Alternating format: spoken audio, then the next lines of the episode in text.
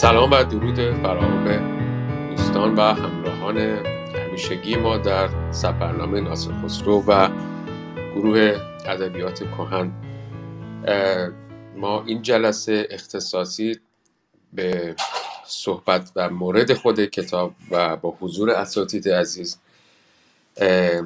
بر همین گذاشتیم این جلسه رو و از دو تا استاد بزرگوار جناب آقای منفرد آقای دوتا منفرد که توی برنامه قبلی یعنی تو کتاب قبلی تشریف بردن افتخار دادن و تو نوروزنامه در خدمتشون بودیم. خوش آمد میگم بهشون. و جناب محمد رضا توکل صابری که افتخار حضور دادن به ما برای این جلسه. جلسه دوم ناصر خسروخانی هم بودن و حدودی از این اطلاعات بسیار جالبی که ما نیاز داشتیم دادن. اما این جلسه خیلی جالبه چون همه ما با هم خوندیم. و ارزم به خدمت شما که اینطوره که ما می‌تونیم از حضورشون استفاده بکنیم. فقط من اینو بگم خدمت دوستان که این دو کتابی که در مورد ناصر خسرو نوشتم و کل اون سفر رو که تو این چند هفته ما گذروندیم ایشون خود این سفر رو انجام دادن و کتاب نوشتن که اون دو کتاب برنده جایزه جلال احمد شده. من بیشتر دیگه اضافه نمیگم و به نازیلای عزیز میکروفون رو میسپارم تا شروع بکنیم این جلسه جذاب ممنونم. سلام می‌کنم. من هم مثل شما کیا رشتان به آقای دکتر منفرد و آقای دکتر توکلی خوش آمد میگم در جلسه اختتامیه سفرنامه ناصر خسرو. سفرنامه ناصر خسرو یه مقدار بیشتر از نوروزنامه طول کشید. نوروزنامه فکر کنم هشت جلسه شد. این یکی دوازده یا سیزده جلسه شد. و بسیار هم لذت بردیم. و سعی کردیم که شهر به شهر ما بریم. آقای دکتر توکلی رو در خدمت بودیم. در جلسه دوم آمدم برای ما از خاطرات سفر و تجربیات خودشون و یک مقدار درباره ناصر خسرو برای ما گفتم. تا ما چون تازه با ناصر خسرو سفر رو شروع کرده بودیم بعضی چیزا به صحبت ایشون بسیار شیرین بود ولی با این حال باز هم فکر کردم که حیف ما اختتامی داشته باشیم. حالا دیگه سفرنامه رو خوندیم. می‌دونیم که کجا رفتیم کجا بودیم با قدم به قدم با ناصر خسرو رفتیم حیف که ایشون نباشن. آقای دکتر منفردم که جزو دوستان خودمون هستن و در جلسات نوروزنامه بودن گویا مثل که متاسفانه به دلیل برخورد با کلاس هایی که داشتن نتونستیم در خدمتشون باشیم. ولی با این حال حیفم اومد که باز هم در جلسه اختتامی ایشون نباشن. از هر دو عزیز بزرگوار تقاضا می‌کنم برای سلام در خدمتشون هستیم. برای ما که خوش آمد میگیم. آقای دکتر منفرد در خدمت شما هستیم. سلام سلام خدمت شما و همه دوستان عزیز حاضر در اتاق. من تبریک میگم این همت بلند رو به شما و تمام شدن خواندن سفرنامه ناصر خسرو اثر گرانسنگ ادبی رو. و خوشحالم که در واقع در جشن پس از پایان خواندن این کتاب در خدمت شما هستم و چند نکته رو اگر فرصت باشه عرض بکنم. منتها خب دوستان متخصص این عرصه هستن. آقای دکتر توکلی من صحبت هاشون رو که در جلسه دوم انجام دادن کامل ریپلیزش رو گوش دادم و خیلی خیلی بهره بردم از صحبت هایشون و امیدوارم که امروز هم استفاده بکنم. در خدمت هستم.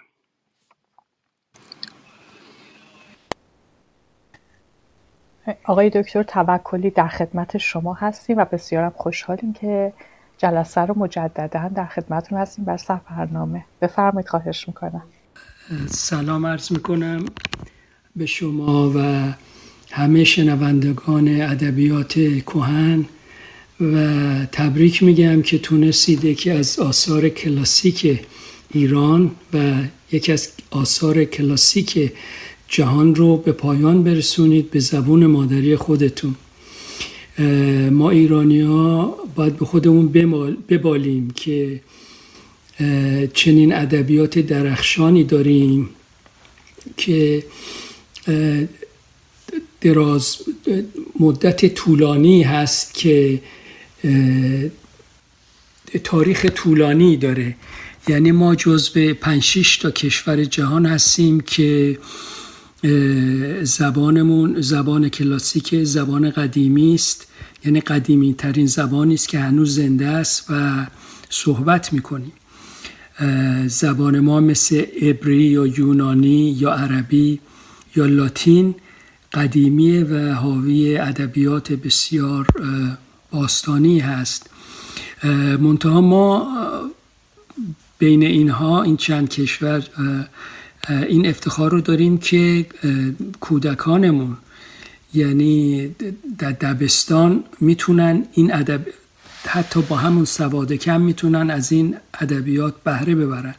من یادم میاد ما کلاس ششم شعر عقاب ناصر خسرو رو روزی ز سر سنگ عقابی به هوا خواست رو میبایست حفظ می‌کردیم.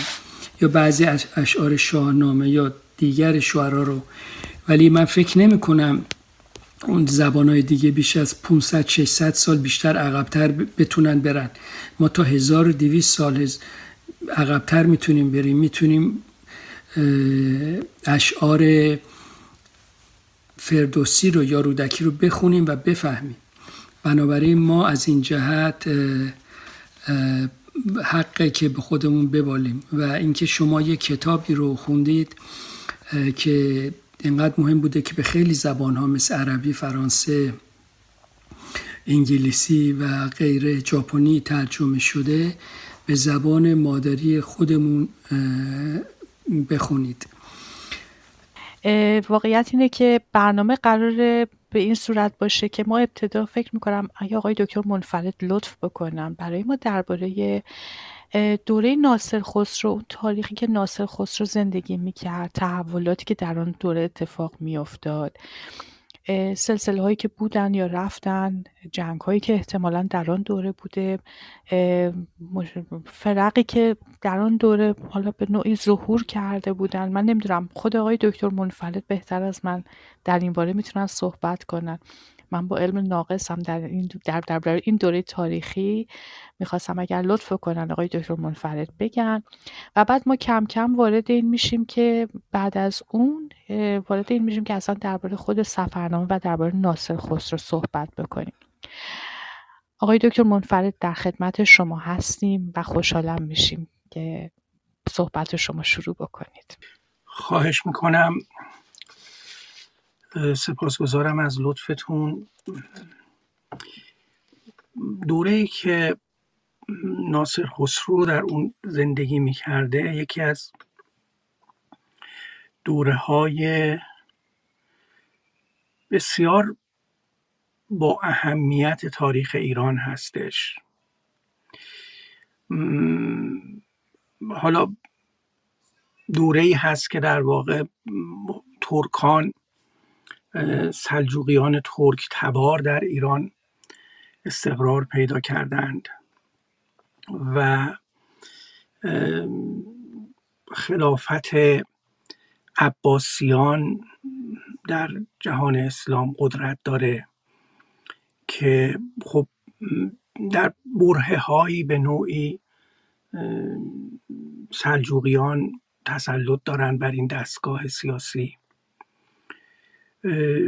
دورانی هست که در واقع اون تقریبا ما اون دوره درخشان تمدنی رو داریم طی می‌کنیم و می‌رسیم به دوره ای که در عصر سلجوقی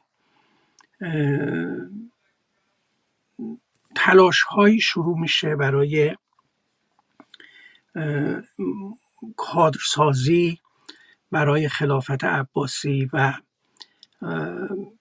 هرچه بیشتر تحکیم اون در واقع تسنن دور از مذاهب اقلانی بر جهان اسلام. در این دوره خب ما یک جنبش دگراندیش رو هم داریم. که حالا خود ناصر خسرو ازش به عنوان دعوت یاد می‌کنه هیچ جا به عنوان اسماعیلی ازش یاد نمی‌کنه. ولی حرکتی هست که در واقع به تعبیر امروز دگراندیش هستش. و با خلافت عباسی سر ناسازگاری داره در اصول عقاید کاملا متفاوت گونه ای از اسلام شیعی هستش شاخه تشیع اسلام و اینها در همین ایام موفق میشن در مصر یک دستگاه سیاسی برای خودشون ایجاد بکنن برپا بکنن و اونها هم در واقع خودشون رو خلیفه مسلمون ها بدانند و به نام حضرت فاطمه دستگاه خلافت فاطمی رو به وجود بیارن. در ایران هم این حرکت اسماعیلی جنبش اسماعیلی بسیار فعال هستش در مناطق مختلف ایران و ما چهره هایی رو داریم که از پروردگان و باورمندان این فرقه هستند در زمانی که ناصر خسرو سفر خودش رو آغاز می‌کنه و به در واقع مصر میره. یکی از در واقع این, این حکومت این حاکمیت فاطمیان در اوج قدرت خودش هست و یکی از قدرتمندترین خلفای فاطمی المستنصر بالله در قاهره قدرت داره. این فرد کسی هست که در واقع بیشترین زمان خلافت رو در دستگاه فاطمیان بیشترین زمان رو دوران خلافتش داره و در دوران او هم هست که ناصر خسرو به سرزمین مصر میره. خب یک جدال یک رویارویی فکری اساسی میان اسماعیلیان و دستگاه خلافت سنی در کل جهان اسلام وجود داره و در چنین شرایطی هست که حکیم قبادیانی به عنوان یکی از باورمندان و اندیشمندان این فرقه به مصر میره به دی معتقدند که خب در اینجا مراحل ابتدایی درجات اسماعیلی رو گذرونده یعنی مرحله مستجیب بودن و معزون بودن رو و دایی بودن رو گذرونده و به مصر میره و اونجا در واقع به درجه حجت بودن می‌رسه. خب این این دورانی از اسماعیلیه هست. که ما رد پای اسماعیلیه رو در ایران کمتر داریم. در واقع بعد از مرگ مستنصر بالله در 487 هجری قمری هست که اون در اختلافی که بر سر جانشینی میان نزار و مستعلی پیش میاد حسن صباه که در مصر زندگی می‌کرده در این دستگاه بوده جانب نظار رو می‌گیره و میاد در ایران و در یه انشعابی در این اسماعیلیه ایجاد می‌کنه و نظاریان رو دستگاه نظاری رو در ایران ایجاد می‌کنه. اون قلعه قلعه های مختلف از جمله قلعه علموت رو تسخیر می‌کنه. و در اونجا یک سامان سیاسی قدرتمندی رو به وجود میاره و شروع می‌کنه به در واقع فعالیت های سیاسی. خب اسماعیلیه در ایران در این دوره در یک اقلیت دگراندیش هستش. اقلیت شیعی که در مقابل خلافت عباسی قرار داره. و به همین دلیل مورد اقبال خلافت نیستش. مورد اقبال حکومتگران سلجوقیان و دستگاه خلافت عباسی نیستش. اهمیت کاری که ناصر خسرو انجام میده از همینجا بیشتر برای ما مشخص میشه. او به عنوان یک در واقع مخالف دستگاه خلافت عباسی به عنوان یک دگراندیش میره در سفر می‌کنه به مرکز قدرت دستگاه سیاسی و فکری مخالف خلافت.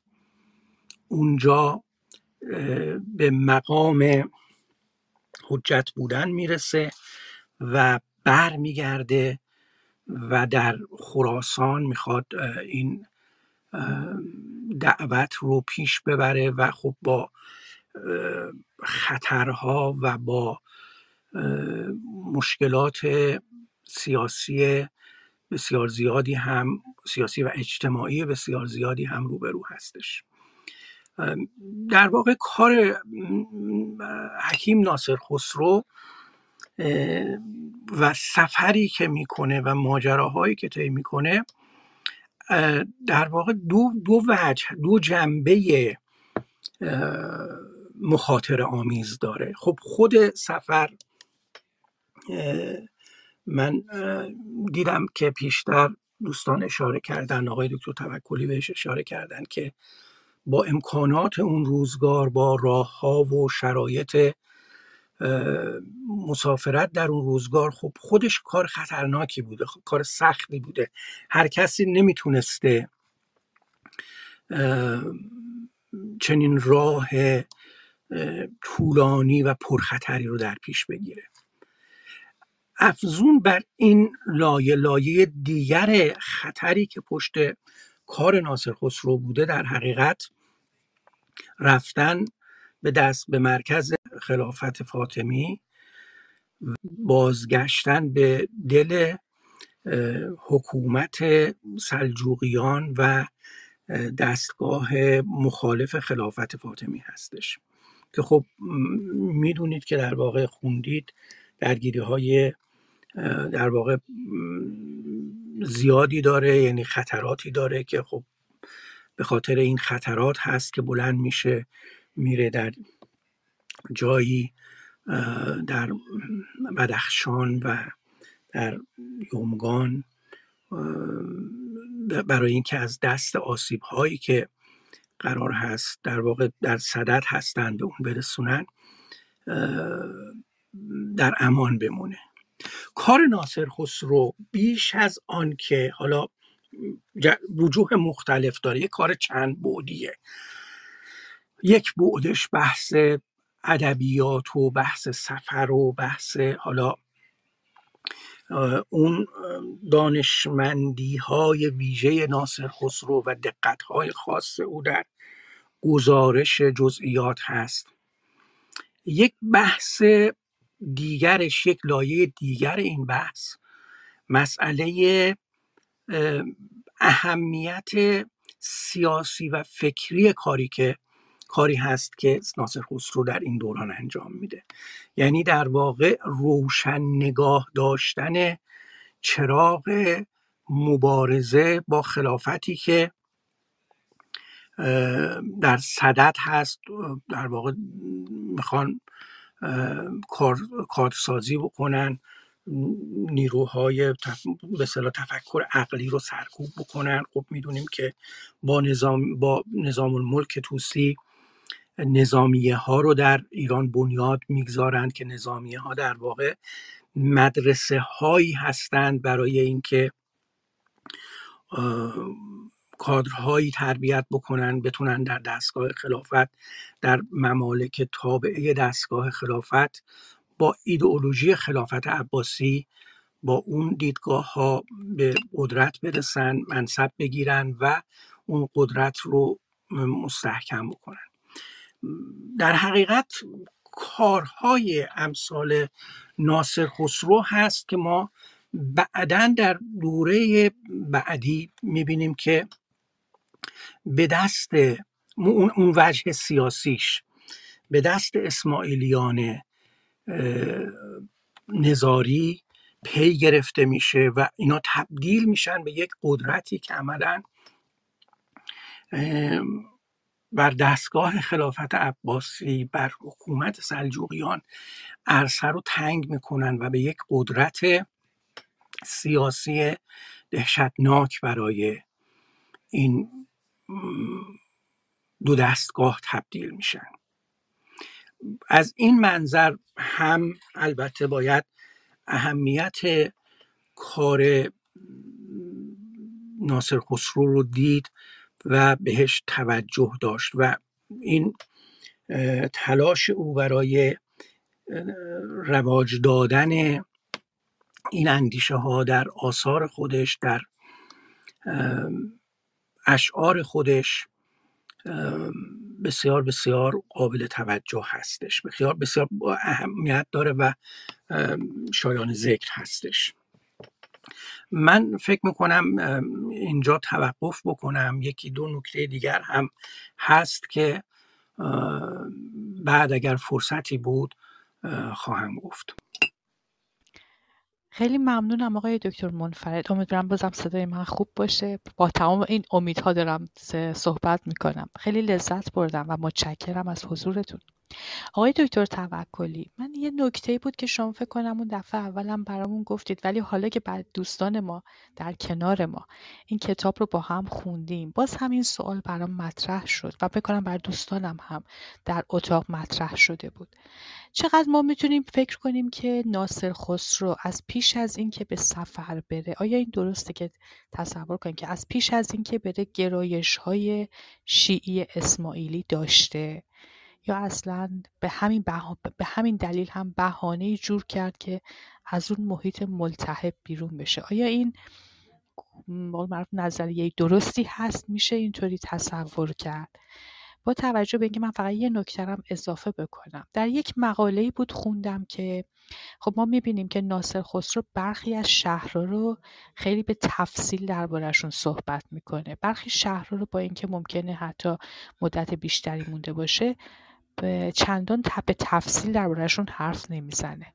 در اون مقاله‌ای که من خوندم نوشته بودش که یکی از, یکی از دلایلی که این اتفاق افتاده اینه که شهرهایی رو تعریف می‌کنه که توش امنیت داشته. درباره اونها صحبت می‌کنه.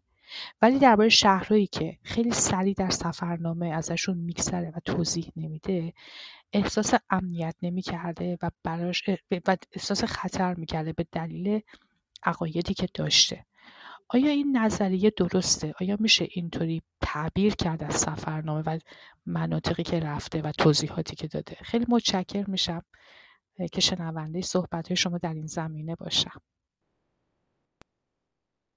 بله هر شود که ناصر خسرو در دورانی خیلی دورانی میزیست که میشه گفت رونسانس کشورهای اسلامی و به خصوص ایران بود.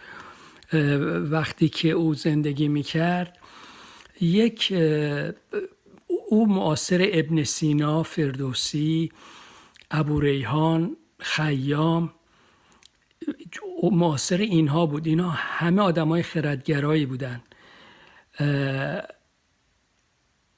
و ناصر خسرو توی همین مکتب اینا هم همشون تو خراسان بودن. می‌دونی کانون علمی فرهنگی بزرگی بود. در اونجا مسیحی ها بودن بودایی ها بودن کلیمی ها بودن. در منطقه خراسانی که من میگم خراسانی است که شامل افغانستان و استان خراسان ما میشه و ترکمنستان و تاجیکستان و بخش از ازبکستان رو و بخشی از قرقیزستان. این خراسان خراسان بزرگ بود و در اینجا خیلی شهرهای مثل بلخ یا مرو شهرهای یا سمرقند یا بخارا اینا شهرهای عمده ای بودند که بر سر کاروانهای بزرگی بودند و مذاهب مختلف اینجا زندگی می‌کردن. و ناصر خسرو خودش هم میگه میگه من کتاب زند رو خوندم نمی‌دونم کتاب های مسیحا رو خوندم. تو, باش تو شعراش میگه که من خلاصه رفتم همه مذاهب رو خوندم. ناصر خسرو آدم خردگرایی بوده. میگه خودش توی دیوان شعرش اگر بار خرد داری وگرنی سپیداری سپیداری سپیدار. و بارها و بارها در ستایش خرد صحبت می‌کنه. اینکه یک شبه یه نفر یه خواب ببینه و عوض بشه بلنشه بره مکه خیلی بعیده. ناصر خسرو با بودایی با مسیحی با کلیمی بحث و گفتگو داشته. تو شعراش میگه اینها رو. و یه آدم خردمند خردگرا و کنجکاف خب مشخصی که دنبال یه ایدولوژی یا یه که دلیلی برای زندگی پیدا کنه یه قایت و انگیزه در زندگی پیدا کنه. اون موقع اسماعیلیات در خراسان بودند کما اینکه نوح ابن نوح سامانی گرایش داشت به, به, به اسماعیلیان. ابو علی سینا تو خانواده اسماعیلی به پرورش ها ولی خودش نوشته که من به حرفاشون گوش دادم ولی زیاد چیزی جالبی پیدا نکردم و طرفشون نرفت. و کانون های اسلامی اونجا بودن. یکی از تکنیک های اسماعیلیا در تهیه قرون بود می‌رفتن آدمای مهم و هدف می‌گرفتن. باش دوستی می‌کردن اینا به تدریج این عقایدشون رو بهشون ارائه می‌دادن بهشون باشون دوستی می‌کردن محبت می‌کردن و کتاباشون رو می‌دادن اینا. چون در خفا بودن اینا. اینها رو سلطان محمود غزنوی گفته بود که من انگوش در جهان می‌کنم و قرمتی میجویم. به این اسماعیلی هم گفتن قرمتی ملاحده زنادقه باطنی اسامی مختلفی اسامی, اسامی که اسامی خوبی نبود. اینا رو مینامیدن. بنابراین کسی مثل ناصر خسرو خیلی بعیده که در با, با اینا در تماس نباشه و اونا به این رو این کار نکرده باشند. به نظر من این حتما گرایشایی داشته حتما با اینا تماس بوده چون آدم کنجکاوی و بسیار پرمطالعی بوده. این مطالب علوم مختلفی رو خونده خودش شرح داده تو دیوانش که از هندسه و اریسمتیک و یعنی حساب و منطق و نمی‌دونم طب و نجوم و همه اینا رو خونده و توی کتاباش مثل همین سفرنامه مثل زادل مسافر مثل جامال حکمتین به خصوص بسیاری مطالب نجومی گیاهشناسی جانور شناسی و غیره داره. بنابراین این کسی که این همه اطلاع علمی داره و این همه خونده مسلما هدف اسماعیلیا قرار می‌گیره. و اونها روش کار کردن و به نظر من ایشون آشنا بوده و گرایش شدیدم داشته. منتها اون خواب مثل یک تریگر بوده یه آغازگر بوده که باعث میشه این بره. چون احتمالا هر چی می‌خواسته یاد بگیره یاد گرفته بوده در ایران در خراسان. اون موقع فاطمیان مرکز تشیع بودن و المستنصر رو بالله همجور که آقای دکتر منفرد گفتن طولانی ترین سلطان فاطمی بود و رونق پر ترین دوره فاطمیان بود که ارتش بزرگی داشت و اینها رومیا رو شکست داده بودند بیرون رانده بودند از شامات و انتاکیه. و خیلی قوی بودند و حتی باج می‌گرفتن از اونها مالیات می‌دادن رومیا.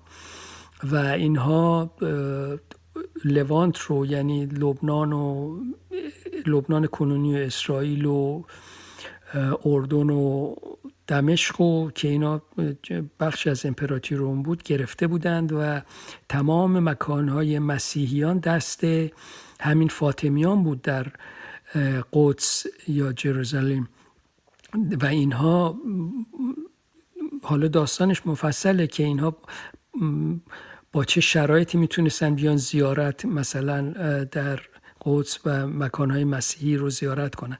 ولی به هر حال ناصر خسرو در این عصر بود و این می‌خواست بره به مصر که اونجا در اونجا تعلیمات بیشتری رو ببینه. چون همون موقع معید شیرازی که حجت فارس بود حجت فارس ناصر خسرو قبل از اینکه بره چیز بره به مصر حجت فارس بود و آدم بسیار برجسته و پرمطالعه بود. این اسماعیلیا و دانشمنداشون آدمایی بودند که همه علوم میخوندن.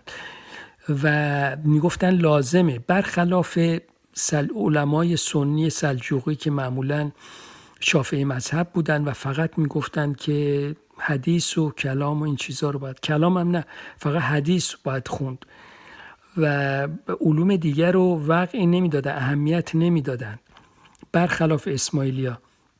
ناصر خسرو ببخشید معید شیرازی حجت فارس بود که اون موقع حاکم فارس ابو کالیجار بود و این و برای اسماعیلیا خیلی سخت می‌گرفتن اونجا این به ترتیب خودش رو میرسونه به دربار.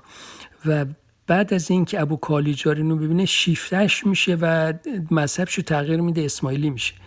به حدی که خلیفه عباسی در بغداد ناراحت میشه و میگه که من سپاه همو میفرستم زود این رو چیز کن. این رو وزیر خودش می‌کنه میگه اینو عزلش کن از وزارت و من اگر نمیام اونجا و طورم از اینجا ور میدارم. بنابراین این رو میترسیده که چه کار بکنه تحت تحت حفاظ تو خونش می‌ذاره ولی خب معید می‌دونه به زودی میان میکشندش یا مردم عوام میان میکشندش. در میره میره در در می‌رسه به مصر و خلاصه اون هم به یه نحو دیگه به همون جوری که دل ابو کالیجا رو برده بود با اینکه مخالف زیاد داشته یه جوری دل المستنصر رو بالله رو می‌بره و خلاصه وزیر اون میشه و فرمانده حتی لشکرش میشه و میاد با بس بساسیری یک فرمانده لشکر میان و خلیفه عباسی رو چیز شکست میدن و یک سالم خطبه به نام فاطمیان در بغداد اجرا می‌کنن که البته تغرل میاد دوباره اینا رو شکست میده خلیفه رو می‌ذاری سر جاش. ولی به هر حال ناصر خسرو همونجور که گفتم بدون امکانات اسماعیلیان که تو بیشتر شهرها بودن نمی‌تونست بره به مصر. چون حتما این با اسماعیلیان در, در ارتباط بوده حتما کانورت شده بوده. و اعتقاد داشته و این خوابه خلاصه باعث میشه که زندگیشو ول کنه بره برای تعلیم بیشتر. چون محل تعلیمات فاطمی توی مصر بود اون موقع. یا اسماعیلی. البته ناصر خسرو هیچ موقع نمیگه اسماعیلی همیشه میگه فاطمی. میره اونجا و تحت نظارت المعید و بالله چیز می‌کنه آموزش می‌بینه. حدود سه سال و سه چهار ماه اونجا بوده که بعد بر میگرده به عنوان حجت و ظاهرا المعید بالله معید شیرازی به او رو ببخشید گفتم المعد بالله المستنصر بالله معید شیرازی.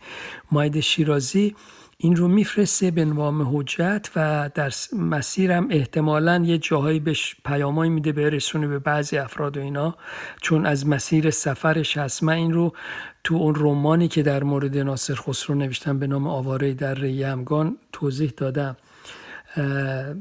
البته اینا همش speculation گمان زنیه. بر اساس شرایط و وقایع و زمانها و شهرهایی که ناصر خسرو میره. ولی به هر حال خلاصه کنم که ناصر خسرو به نظر من بر اساس بعض قرائن و شواهد تاریخی و زمانی و محلی این گرایش پیدا کرده بوده. اگر نه کاملا و یا کاملا گرویده بوده به شیعه اسماعیلی و به همین جلیل به همین دلیل تونسته بره به تدریج تا میره به قدس و از اونجا بعد میره به مصر میمونه و بعد بر میگرده اما در مورد سوال شما که چرا بعضی شهرها رو مفصل گفته یا بعضی شهرها رو خیلی مختصر گفته به خاطر امنیت نبوده به هیچ وجه. چون از شهری مثل نیشاپور که شهر بسیار مهمی بوده و چیز بوده در اونجا هیچی نمیگه خیلی کم میگه چند سطر بیشتر نمیگه. و از میگه که از روز از سرخص که میاد بیرون میگه به نیت نیشاپور رفتم. و در صحبت خاجه موفق که خاجه سلطان بود به کوان و قومس رسیدیم یعنی به همین بستام رسیدیم و زیارت شیخ یزید بستامی کردم. خب اگر این شهر نیشاپور با خاجه موفق خاجه موفق یکی از خاجه های مهمی بوده که این نیشاپور رو دو دستی تسلیم سلجوقیان کرد. این خاجه غزنویان بود ولی وقتی دید هواپسه و تغرل با لشکر انبوهی اومده دفعه اول از شهر بیرون رفت دفعه دوم هم اومد تبریک گفت. وقتی هم که وقتی هم که خاجه مسعود مسعود غزنوی شهر رو فتح کرد یک بار این گذاشت از شهر رفت بیرون. ولی موقعی که ناصر خسرو می‌رسه اونجا این شهر دست خاج موفق بوده و با اون میان بیرون میرن به قومس. بنابراین از این امنیت بیشتر نمی شده با سپاهی ها و حدم و خشم خدم و حشم این خاج موفق میره, میره بیرون. ولی نه. علت این به نظر من اینه که این تقریبا نصف مسیرش تو ایرانه. یعنی از مرو یا حتی اگر سرخت حساب کنید تا خوی 1200 کیلومتره چهار صفحه فقط می نویسه دلیلش اینه که خوب این تو وطنشه. زبان فارسی رو میگه. همه جا آب یه شکل مس... مساجد یه شکل خیابونا یه شکل آب و هوا تقریبا یه شکل تو اون خطه چیز جالبی نمینه. مگر بعضی نکاتی رو میگه یا مثلا تو تبریز. تبریز شهر خیلی بزرگی بوده ایمن بوده اونجا میمونه مدتی با قطران صحبت می‌کنه و چیزی نمیگه. مسئله اینه که وقتی شما میری توی فرهنگ دیگه اون وقت مقایسه می‌کنی میگی ای این چه جالبه چه جوری این مسجد اینجا با سنگن سنگ سیاه مثلا تو ایران همه مساجد خشتی بیشتر. بودن اون موقع. یا مثلا می‌بینه که منار منارها اینجا چارگوشن توی ایران همه گردن. و اینجوری چیزا رو می‌بینه. اما ناصر خسرو در مورد سه شهر خیلی توضیح میده. یکیش قدسه که خب این اولین قبله بوده و در اونجا میمونه. از اونجا دنبال این کاروان اینا بوده چجوری بره به مصر و دنبال آذوقه و supply اینا بوده و contact هایی داشته تماسایی کسایی رو ببینه و اونجا جاهای دیدنی زیادی هم داره قدس.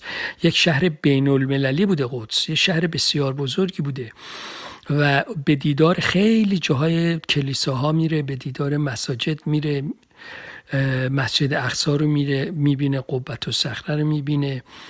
کلیسای رستاخیز رو می‌بینه بعد میره نزدیکاش حبرون و بیت اللحم رو می‌بینه زادگاه حضرت مسیح. خب اینا وقتی می‌بینه معلوم توضیح میده. اینا به کلی سیستمشون architecture شون ساختارشون همش فرق داره با کشور ایران. خب راجع به اینجا میگه. بعدشم میگه حتی زمان ناصر خسرو میگه که اونایی که نمی‌تونن حج برن میان توی قدس. یعنی اینقدر از نظر دینی تو حرم شریف توی مسجد اقصا و قوبت و صغره اهمیت داشتن. این یک شهر. شهر دومی رو که زیاد راجبش میگه مصر بوده. خب سه سال اونجا بوده و امام زمان یعنی المستنصر بالله امام حاضر زمان رو درک کرده این و استادش معید شیرازی. خب مقدار راجع به ایناست کاخاش شهر شهر مصر مساجدی که در اونجا هست و رود نیل و این مسئله فتح خلیج چجوری آب کشاورز آب می‌گیرن و خیلی مسائل تاریخی و حوادثی که رخ داده اونجا وقایی که رخ داده اونجا رو توضیح میده. خب این یه دلیلش. و شهر سوم که بیشتر از همه توضیح میده قبله عالم بوده. یعنی مکه. جایی که همه مسلمان ها بهشون نماز می‌خونن و این اونجا تو خواب دیده که گفتن برو اونجا. حالا قبله رو بعضی ها میگن منظورش منظور این بوده اون شخص که برو به مصر. قبله یعنی قبله معنوی برو اونجا. بعضی خب تفسیر می‌کنن که همین قبله بوده. ولی به هر حال این میره اونجا. میره مکه و در مکه میره در مورد مسجد الحرام توضیح میده چیزهای مختلفش درهای مختلفش. آداب و رسوم حج رو میگه و خیلی توضیح های مختلف میگه. بنابراین این ستا سه شهر خیلی عمده جهان اسلام و از نظر عقیدتی برای ناصر خسرو سه شهر مهم بوده که توضیح میده و اینم آدم ایدئولوژیک و سیاسی و عقیدتی بوده و روی اینها کار می‌کنه. خب دلیل نداره بیاد راجع به نیشاپور بگه. نیشاپور وطنش بوده همون تو خراسان همه هم میشناختن. یا بیاد مثلا راجع به قزوین بگه. قزوین میگه آب نبود و همه دیوارا رو با از این گیاه های مثل خار مزارع از هم دیگه جدا بود. یه چیزای خیلی کوچولو کوچولو میگه راجع به شهر یا ری مثلا در مورد دماوند ری شهر مهمی بوده زمان اون. ولی میگه فقط یه خیلی خلاصه میگه که خیلی کم صحبت می‌کنه از اینا. برا منم همین جور پیش اومد. وقتی من این مسیر رفتم واقعا تو ایران نمی‌دونستم چی بنویسم. بعدش یا مقداری از یاد داشتم خیلی خیلی کم بود. مثل ناصر خسرو نسبت به اونای دیگه به شهرهای دیگه. برای اینکه همه چی برای من عادی بود. همه شما از سرقس که مثلا من شروع کردم در داخل ایران نشاپور و همه شهرها مثل همن تاریخشون رو مردم می‌دونن. چیزی من نمی‌تونستم بگم چیز جدیدی. ولی وقتی رفتم بیرون وقتی مثلا وارد ترکیه شدم یا وارد سوریه یا لبنان شدم. خب اینا اینقدر چیزهای متفاوتی بود که خب فرق داشت و من می‌خواستم به خواننده هم بگم. بنابراین یادداشته منم مختصر بود. بعدها خب دیدم خیلی مختصره. یه چیزایی از ذهنم باز بهش اضافه کردم. چیزایی که برام رخ داده بود. بنابراین دلیلش عدم امنیت نبود. دلیلش اهمیتش از نظر بعد ایدئولوژیک و سیاسی و عقیدتی برای ناصر خسرو بود که الان هم اگه یه نفر بخواد این مسیر رو بره این سه شهر مهمترین شهرها هستن که راجبش بنویسه. برفست تو شهر وان که انسان میره در ترکیه چیزی نداره. مثلا یکی دو مسجد یا مثلا دیار بکر یا آمد که ناصر خسرو میگه خب یه قلعه است و کلیسای مسیحیان هست و اینا. ولی توی قدس خیلی تاریخ داره خیلی مسجد و کلیسا و اینها داره و مقبره های پیامبران دین ابراهیمی پیامبرانی که هر سه مذهب مسیحیت و کلیمیت و یهودیت و مسلمانان بهش احترام می‌ذارن. و خب خود مکه که منتهای یعنی مقصد نهاییش بوده و این اطلاعات زیاد رو در مورد اینها اضافه کرده و داده. خیلی متشکرم. ممنونم از توضیحاتتون. آقای دکتر منفرد یک داستانی هستش من می‌خواستم اینو مطمئن بشم. اون دوره که اولا که فکر می‌کنم مسیری که داره میره تا حدودی اگر اشتباه نکرده باشم خواهش می‌کنم اگر جای اشتباه کردم تصحیح هم کنید مسیر تقریبا میشه گفت مسیر جاده ابریشمه منتها به سمت غرب. یعنی از نیمه راه جاده ابریشمه به سمت غرب. و بعدش هم آیا در ای که داره این سفر رو میره و به غرب می‌رسه یعنی به طرف همون حلب و سوریه و حتی از همون دیار بکر یا فارقین و اینها داره میره این دوره نبودش که جنگ های صلیبی شروع شده باشه؟ شروع جنگ های صلیبی نبود من درست میگم؟ اگه در این مورد نکته هایی هم که خودتون یکی دو نکته هم گفتین خودتون دارید. من امیدوارم که پرسشم جدا از نکته های شما نباشه ولی برای پرسش خودم بود. دوستان هم در ضمن اولا قبل از اینکه آقای دکتر منفرد میکروفون بدم بهشون من معذرت می‌خوام. اول من به همه دوستان سلام می‌کنم که به گروه ملحق شدن. خیلی خوش آمدید و خیلی خوشحالم در خدمت همگی هستم مجددا. جلسه اختتامیه سفرنامه ناصر خسرو هست. اگر در خاطر داشته باشیم در حدود 12 یا 13 جلسه سفرنامه رو به پایان رسوندیم. و بعد حالا در خدمت آقای دکتر منفرد و آقای دکتر توکلی صابری هستیم برای اینکه بتونیم دیگه صحبت هایی که احتمالا برای خودمون هممون سوال هست بپرسیم. من فعلا در حال حاضر هندریز رو بستم که صحبت های اولیه بشه. مسلما در پایان اتاق ما هندریز رو باز می‌کنیم که دوستان پرسشی داشته باشن در خدمتشون باشیم. ضمن اینکه چتروم رو من خودم هر چند وقت یک بار حتما سر می‌زنم. خوشحالم که برخی از دوستان در مباحثات شرکت شرکت می‌کنن. پرسشی هم اگر اونجا ببینم حتما خواهم پرسید و خوشحالم خواهم شد که در موقع که ریس هند باز میشه هر کدوم از دوستان پرسش داشته باشن. در حد همون عنوانی که در بالای اتاق نوشته شده. خارج از اون خیلی متاسفم که بگم که ما نمی‌تونیم پرسشی رو قبول بکنیم. بنابراین گفتم این رو هم بگم. معذرت می‌خوام دکتر منفرد. من صحبتام یه مقدار طول کشید ولی در خدمت شما هستیم. خوشحال میشم بشنوم. خواهش می‌کنم. منطقه دقیقا همون منطقه که در واقع کانون جنگ های صلیبی هست. منتها جنگ های صلیبی یه مقدار دیرتر شروع میشه. هنوز در این زمان ما جنگ های صلیبی رو نداریم. در واقع 1095 هست که 1095 به بعد هستش که جنگ های صلیبی شروع میشه و تمام این مناطق درگیر این جنگ ها هستند ولی خب منطقه منطقه در واقع اون چیزی که مسلمان ها بهش میگن صقر و حکومت های اسلامی همه در واقع حالا به خصوص مصر که در نقطه قرار داره شامات و مصر و اینا که همسایه هستند و در در واقع سقور هستند و اونها درگیر جنگ های صلیبی میشن. تا یه مقدار با تاخیر یه مقدار با فاصله زمانی این جنگ ها شروع میشه. یکی از نکته هایی که من می‌خواستم بهش اشاره بکنم این بحث استفاده هایی است که ما از سفرنامه ها می‌کنیم خیلی وقتا سفرنامه ها برای ما فواید جانبی دارند. یعنی فوایدی که حتی خود نویسنده سفرنامه قصد نداشته سفرنامه رو بنویسه تا این نکته رو اثبات بکنه یا این نکته رو آگاهی بده به ما.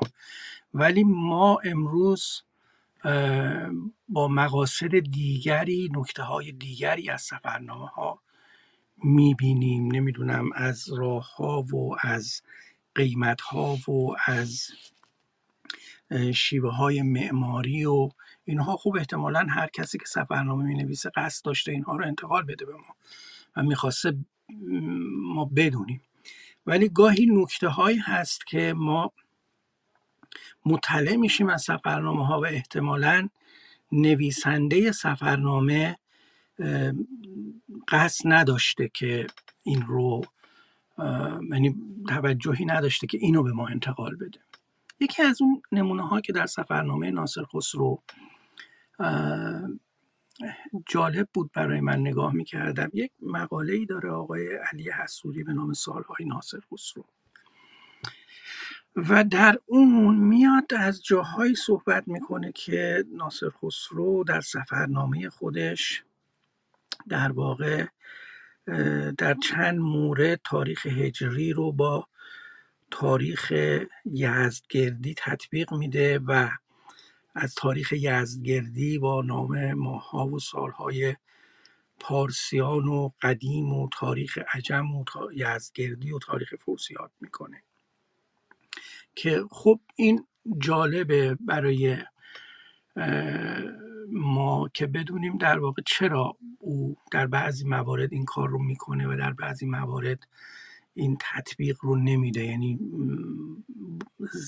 نمیگه که مثلا این مطابق فلان سال یزدگردیه یا تاریخ عجمه. آقای حسوری ضمن اینکه حالا این تاریخ ها رو مقایسه می‌کنه و اشکالاتش رو می‌گیره و در موردش بحث می‌کنه یک استنتاج بسیار جالبی داره از این بحث. و اونم اینه که در واقع ناصر خسرو در مناطقی که این تاریخ یزدگردی میان مردم کاربرد داشته و در اون منطقه ها در اون شهرها در مسیر حرکت خودش مردم در زندگی روزمرهشون از این شیوه تاریخ استفاده می‌کردن. اونا رو انتباق میده و یزدگردی رو هم ذکر می‌کنه و جاهایی که نیست و دور میشه میره مثلا منطقه حلب و از اونجاها عبور می‌کنه. دیگه این از تاریخ یزدگردی سخنی نمیگه و حسوری نتیجه می‌گیره که این مناطق مناطقی بوده که هنوز تاریخ یزدگردی کاربرد داشته و به عنوان یه بخشی از فرهنگ ایرانی مردم این تاریخ گذاری رو در زندگی روزمرهشون استفاده می‌کردن. و به نظر من نکته خیلی شایان توجهیه در مقاله آقای حسوری و یکی از اون نکته هاییه که به نظرم میشه استفاده های جانبی که میشه از سفرنامه کرد. یه نکته رو من اگه اجازه بدید اضافه کنم. عرض شود که جنگ های صلیبی بعد از بعد از ناصر خسرو پیش اومد. یعنی اولین جنگ صلیبی سی و هفت سال پس از عبور ناصر خسرو از اخلاط در ترکیه بعد از اینکه بتلیس میره به اخلاط از اخلاط میره به میافارقین یا سیلوان امروزی این جنگ شروع میشه. به خاطر اینکه این المستنصر بالله خیلی سخت می‌گرفت به این مسیحی هایی که بیان چیز کنن زیارت کنن. در قدس و این جنگ شروع شد. در مورد این تاریخ هم که فرمودید در خیلی جاها ناصر خسرو همین تاریخ ایرانی رو به کار شمسی رو به کار می‌بره. همون روزی که میگه که سر و تن شستم و روز اول فروردین سال شمسی رو حرکت می‌کنه برای آغاز برای آغاز سفر میگه که نیمه دی, دی ماه پارسیان سال بر 414 یزد, یزد جردی سر و تن بشستم و به مج... مسجد جامع شدم و نماز کردم و یاری خواستم از خدای. یعنی میشه اول فروردین سال سال شمسی. بعد وقتی هم می‌رسه تو قدس میگه ما یک سال بود که یک سال شمسی بود که ما از وطن دور بودیم. و باز در جاهای دیگه به کار می‌بره این رو. کمان که در مورد فرسخ ها وقتی که از بلخ شروع می‌کنه تو هر از چند شهری بلخ رو اون شهر رو فاصلش رو تا بلخ میگه که مثلا چقدره. خیلی جاها این تاریخ هم میاره. خب این چون به خاطر اینکه ریاضیدان بوده نجوم می‌دونسته و غیره و می‌دونسته که این تاریخ قمری متحرکه و زیاد فایده ای نداره. بنابراین این تاریخ شمسی هم هم, هم همزمان با اون میده. این دو نکته رو خواستم که عرض کنم. سفرنامه رو برخی از نویسنده ها در تحقیق خودشون معتقدن که سفرنامه خلاصه شده است. اصل سفرنامه که مفصل تر از این بوده ما در دسترس نداریم. برای همین هم این رو به بسیاری جاها خودش هم داره اشاره شده که مثلا اینجا رو من مفصل توضیح دادم ولی ما توضیح مفصلی در اون باره نداریم. و معتقدن که نساخان نسخه نویسان به دلیل اینکه در برخی جاها حتی گرایش های اسماعیلیه این رو حذف کردن تا بتونن این رو به قول معروف آنچنان که باید به دست مردم برسونن. یعنی یک جور ممیزی رو هم نسخه نویسان بر اون تحمیل کردن. آنچه که ما داریم خلاصه سفرنامه ناصر خسرو است. آیا این پرسش درسته؟ هر شود که در این که ناصر این سفرنامه خلاصه یک سفرنامه مفصل تری هست؟ شکی نیست چون خود ناصر خسرو میگه. مثلا تو قاهره که می نویسه میگه که اگر که من صفت آن کنم یعنی توضیح زیاد بدم طول می انجامه به طول می انجامه. بارها میگه که اگر که من مثلا اینو توضیح بدم اوراق زیاد نوشته میشه. یا بعد میگه که اگر من اینو توصیف کنم به تطویل میاندازه. و یک جا میگه حتی که من این رو در جای دیگری به طور مفصل نوشتم. و الان اینو تخفیفش کردم یعنی خلاصه کردم. بنابراین در این که این خلاصه هست شکی نیست. ولی این رو خودش خلاصه کرده. یعنی یادداشتهای سفرش رو نوشته. خب این هفت سال بوده خیلی میشه. شما ببینید اگه تو این هفت سال اگه هر چهار پنج روز هم یه پنج سطری بنویسه این چندین جلد میشه. به نظر من چندین برابر این بوده. این تجربه خود من هست که من وقتی یادداشت می نوشتم وقتی تو سفر می رفتم خب وقتی که اینو میاره می نویسه تو سفر مصرش رو خب یه چیزایی می نویسه اونجا که اونجا آزاد بوده می نوشته ولی بیاد توی ایران تو حکومت سلجوقیان حکومت سنیای متعصب. این یادداشت رو ببین اصلا منهدمش می‌کنن میکشندش. اون یادداشتار اونا رو نمی‌تونه بنویسه واسه مردم. و خیلی چیزایی بوده تکراری بوده. و خب اینا رو نمی چهار دفعه میره هر چهار دفعه می نویسه ولی خب آخر همه رو برمیاره آخر کتاب میگه که وقتی تو قدسم میره سفر اول حج که اینو بعدا من براتون توضیح میدم. بعد میاد میره مصر رو از مصر میاد سفر چهارم که می‌رسه حج. اون وقت اون سه تا سفرهای دیگر هم میگه. یعنی سفر حج رو می‌ذاره توصیف سفر حج رو می‌ذاره برای آخر کتاب.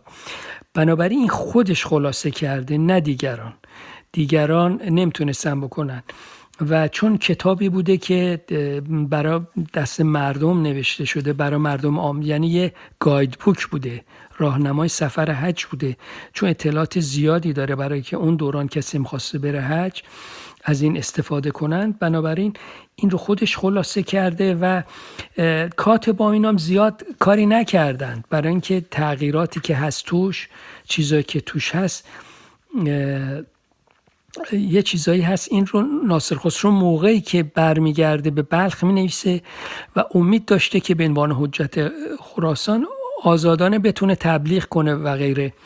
و تو اونجا مثلا میگه میگه تقرل علیه الرحمه یا آیشه عمر رضی الله عنه آیشه علیه السلام یه همچین اعتباری بکارم یعنی همه رو هم شیعه هم سنی رو با احترام به کار می‌بره نام هاشون رو. چون می‌خواسته که به اصطلاح همکار همکاری نه می‌خواسته که چیزی دست کسی نده که اذیتش کنن. خیلی محترمانه این کتاب رو می نویسه برای استفاده هر دو گروه شیعه و سنی. ولی بعدا حوادثی که پیش میاد و اینا تدریس می‌کنه و اینا می‌فهمن عقاید شیعه و فلان اینا تحت تعقیب و گریز وقتی دیگه میره یمگان دیگه شمشیر رو از رو میبنده. اونجاست که تو شعراش همه چیز رو حج, حج می‌کنه ترکار حج می‌کنه سلجوقیان حج می‌کنه اعراب حج می‌کنه عباسیان رو حج می‌کنه ستایش می‌کنه فاطمی رو. چون دیگه کسی دستش بهش نمی‌رسیده. و جای امنی بوده. بنابراین هر چی دلش می‌خواسته دیگه قلمش آزاد بوده زبانش هم آزاد و هر چی رو می‌گفته. ولی این کتاب رو توجه داشته باشید در اوائلی که می‌رسه به بلخ این کتاب رو می‌نویسه. و به همین علت خلاصه شده است. من یاد داشته خودم سفرم خیلی زیاد بود تکراری بود خیلی چیزاشو نمیشه منتشر کرد. خیلی مربوط به زمان از نظر زمانی حساس نمیشه گفت قابل انتشار نیست و خب این چه در اومد این چیزی در اومد که در اومد چاپ شد. بنابراین تجربه خود من به من میگه که ناصر خسرو هم تو همین شرایط بوده بلکه بدتر و اون ناچار بوده که خیلی چیزا رو ننویسه و کسی هم حوصله خوندن مثلا پنج جلد کتاب بر در مورد یه سفرنامه نداره. چند صفحه همون 120 صفحه که ناصر خسرو نوشته کافی بوده. و این دلیلشه به نظر من. خیلی متشکر و ممنونم. آقای دکتر منفرد شما گفتید که یه نکته دیگری هم هست. شنونده نکته شما هستیم که بعد با اجازهتون هندریز رو باز بکنیم. دوستانی که پرسشی دارن بپرسن. من یکی دو تا پرسش رو در چت روم خوندم. واقعیت اگه بخوام پرسشی که اونجا مطرح شده بپرسم. ممکنه یه مقدار دچار به قول معروف سردرگمی بشیم. دوست دارم که خود دوستان تشریف بیارم بالا. ما نکته آخری که نکته دومی رو که آقای دکتر منفرد داشتن بشنویم و بعد رئیس هند رو باز بکنیم و دوستان رو دعوت بکنیم برای پرسشاشون در خدمت شما هستیم آقای دکتر منفرد. خواهش می‌کنم. نکته دیگری که من نمی‌دونستم که در طول این نشست هایی که شما برگزار کردید و درباره سفرنامه ناصر خسرو صحبت کردید بهش اشاره شده یا نه برخی نگاه های منفی و انتقادی به سفرنامه هست. از جمله نگاهی که در واقع اعتقاد داره که سفرنامه یک متن مجعول بر اساس یک نسخه است که در هند پیدا شده و ساخته دست انگلیسی ها هستش و با قرائن بسیار بسیار سست و نامعتبری تلاش داره که متن رو زیر سوال ببره اصالت و درستی متن رو زیر سوال ببره. و من نمی‌دونستم که هرگز اشاره به این کتاب شده یا نه و یا اصلا شاید ضرورتی نباشه درباره صحبت بشه. بله بله. اتفاقا شخصی یکی از شنوندگان صحبت کرد و من در موردش پاسخ دادم. حالا اگه خوانندگان می‌خواند می‌تونن به آخر کتاب سفر دیدار نقدی که من بر اون کتاب نوشتم رجوع کنم و ببینن که تماما این صحبت ها غیر واقعی برخلاف تاریخ نادرست اصلا واقعیت نداره و این متن کتاب کتابی اصیل و خود ناصر خسرو نوشته. و یکی هیچ یک از اون دلایلی که این آقا آورده اصلا مستند تاریخی نداره و بر اون این مقاله البته ابتدا تو آمریکا منتشر شد آقای دکتر جلال متینی و آقای دکتر افشار هم در تایید مقاله من دو تا نامه نوشتند که منتشر شد که همه رو من در پایان کتاب سفر دیدار آوردم خوانندگان می‌تونن به اونجا رجوع کنند. برای صرف جوی در وقت امشب. اتفاقا آقای دکتر منفرد معذرت می‌خوام. الان به شما میسپارم میکروفونو در جلسه دوم بود که آقای دکتر توکلی تشریف آوردن همونجوری که خودشون توضیح دادن یه توضیح هم در این مورد داده شد. با این همه باز هم اگر نکته شما داشته باشید ما هم خوشحال میشیم بشنویم. علاوه بر صحبت های دکتر توکلی که شنیدیم ما. بفرمایید خواهش می‌کنه نه خیلی ممنون. من فقط به یک مقاله دیگر هم می‌خواستم اشاره بکنم که در نقد اون کتاب نوشته شده و به نظرم مقاله خوبی هستش. من خوشحال میشم. مقاله رو آقای در واقع رضا سقفی نوشته در مجله کلک و من نگاهش کردم مقاله خوبی هستش. به برخی از مسائل اون کتاب اشاره کرده و پاسخ داده پاسخ های منطقی و درستی هم هستش. من خیلی خوشحال میشم اگر به گونه ای بتونم در واقع مقاله آقای دکتر توکلی رو هم بهش دسترسی داشته باشم و بتونم مطالعه بکنم. خیلی خیلی سپاسگزار خواهم بود از ایشون. خب خواهش می‌کنم. خیلی متشکرم و ممنونم. از صحبت ها رو ما فعلا اینجا متوقف می‌کنیم. دوستان اگر پرسشی داشته باشن هندریز باز هست. از بخش شنوندگان می‌تونن به بخش گویندگان بیان. و صحبتاشون رو بشنویم پرسشاشون رو بشنویم. فقط باز هم مجددا یه خواهش دارم خواهش می‌کنم پرسشاتون درباره ناصر خسرو و سفرنامه باشه. حالا اگر درباره ناصر خسرو نکات دیگری هم هست که می‌خواید بپرسید نکته ای نیست اصلا مسئله نیستش. ولی خارج از من ناصر خسرو متاسفم که بگیم که ما پرسش دیگری رو نمی‌تونیم داشته باشیم. چون نمی‌خوایم که بحث به بیراهه کشیده بشه. فکر می‌کنم همون درباره ناصر خسرو هم خودش کلی صحبت هست که بخوایم شنونده باشیم و دوستان دوست داشته باشم بپرسن.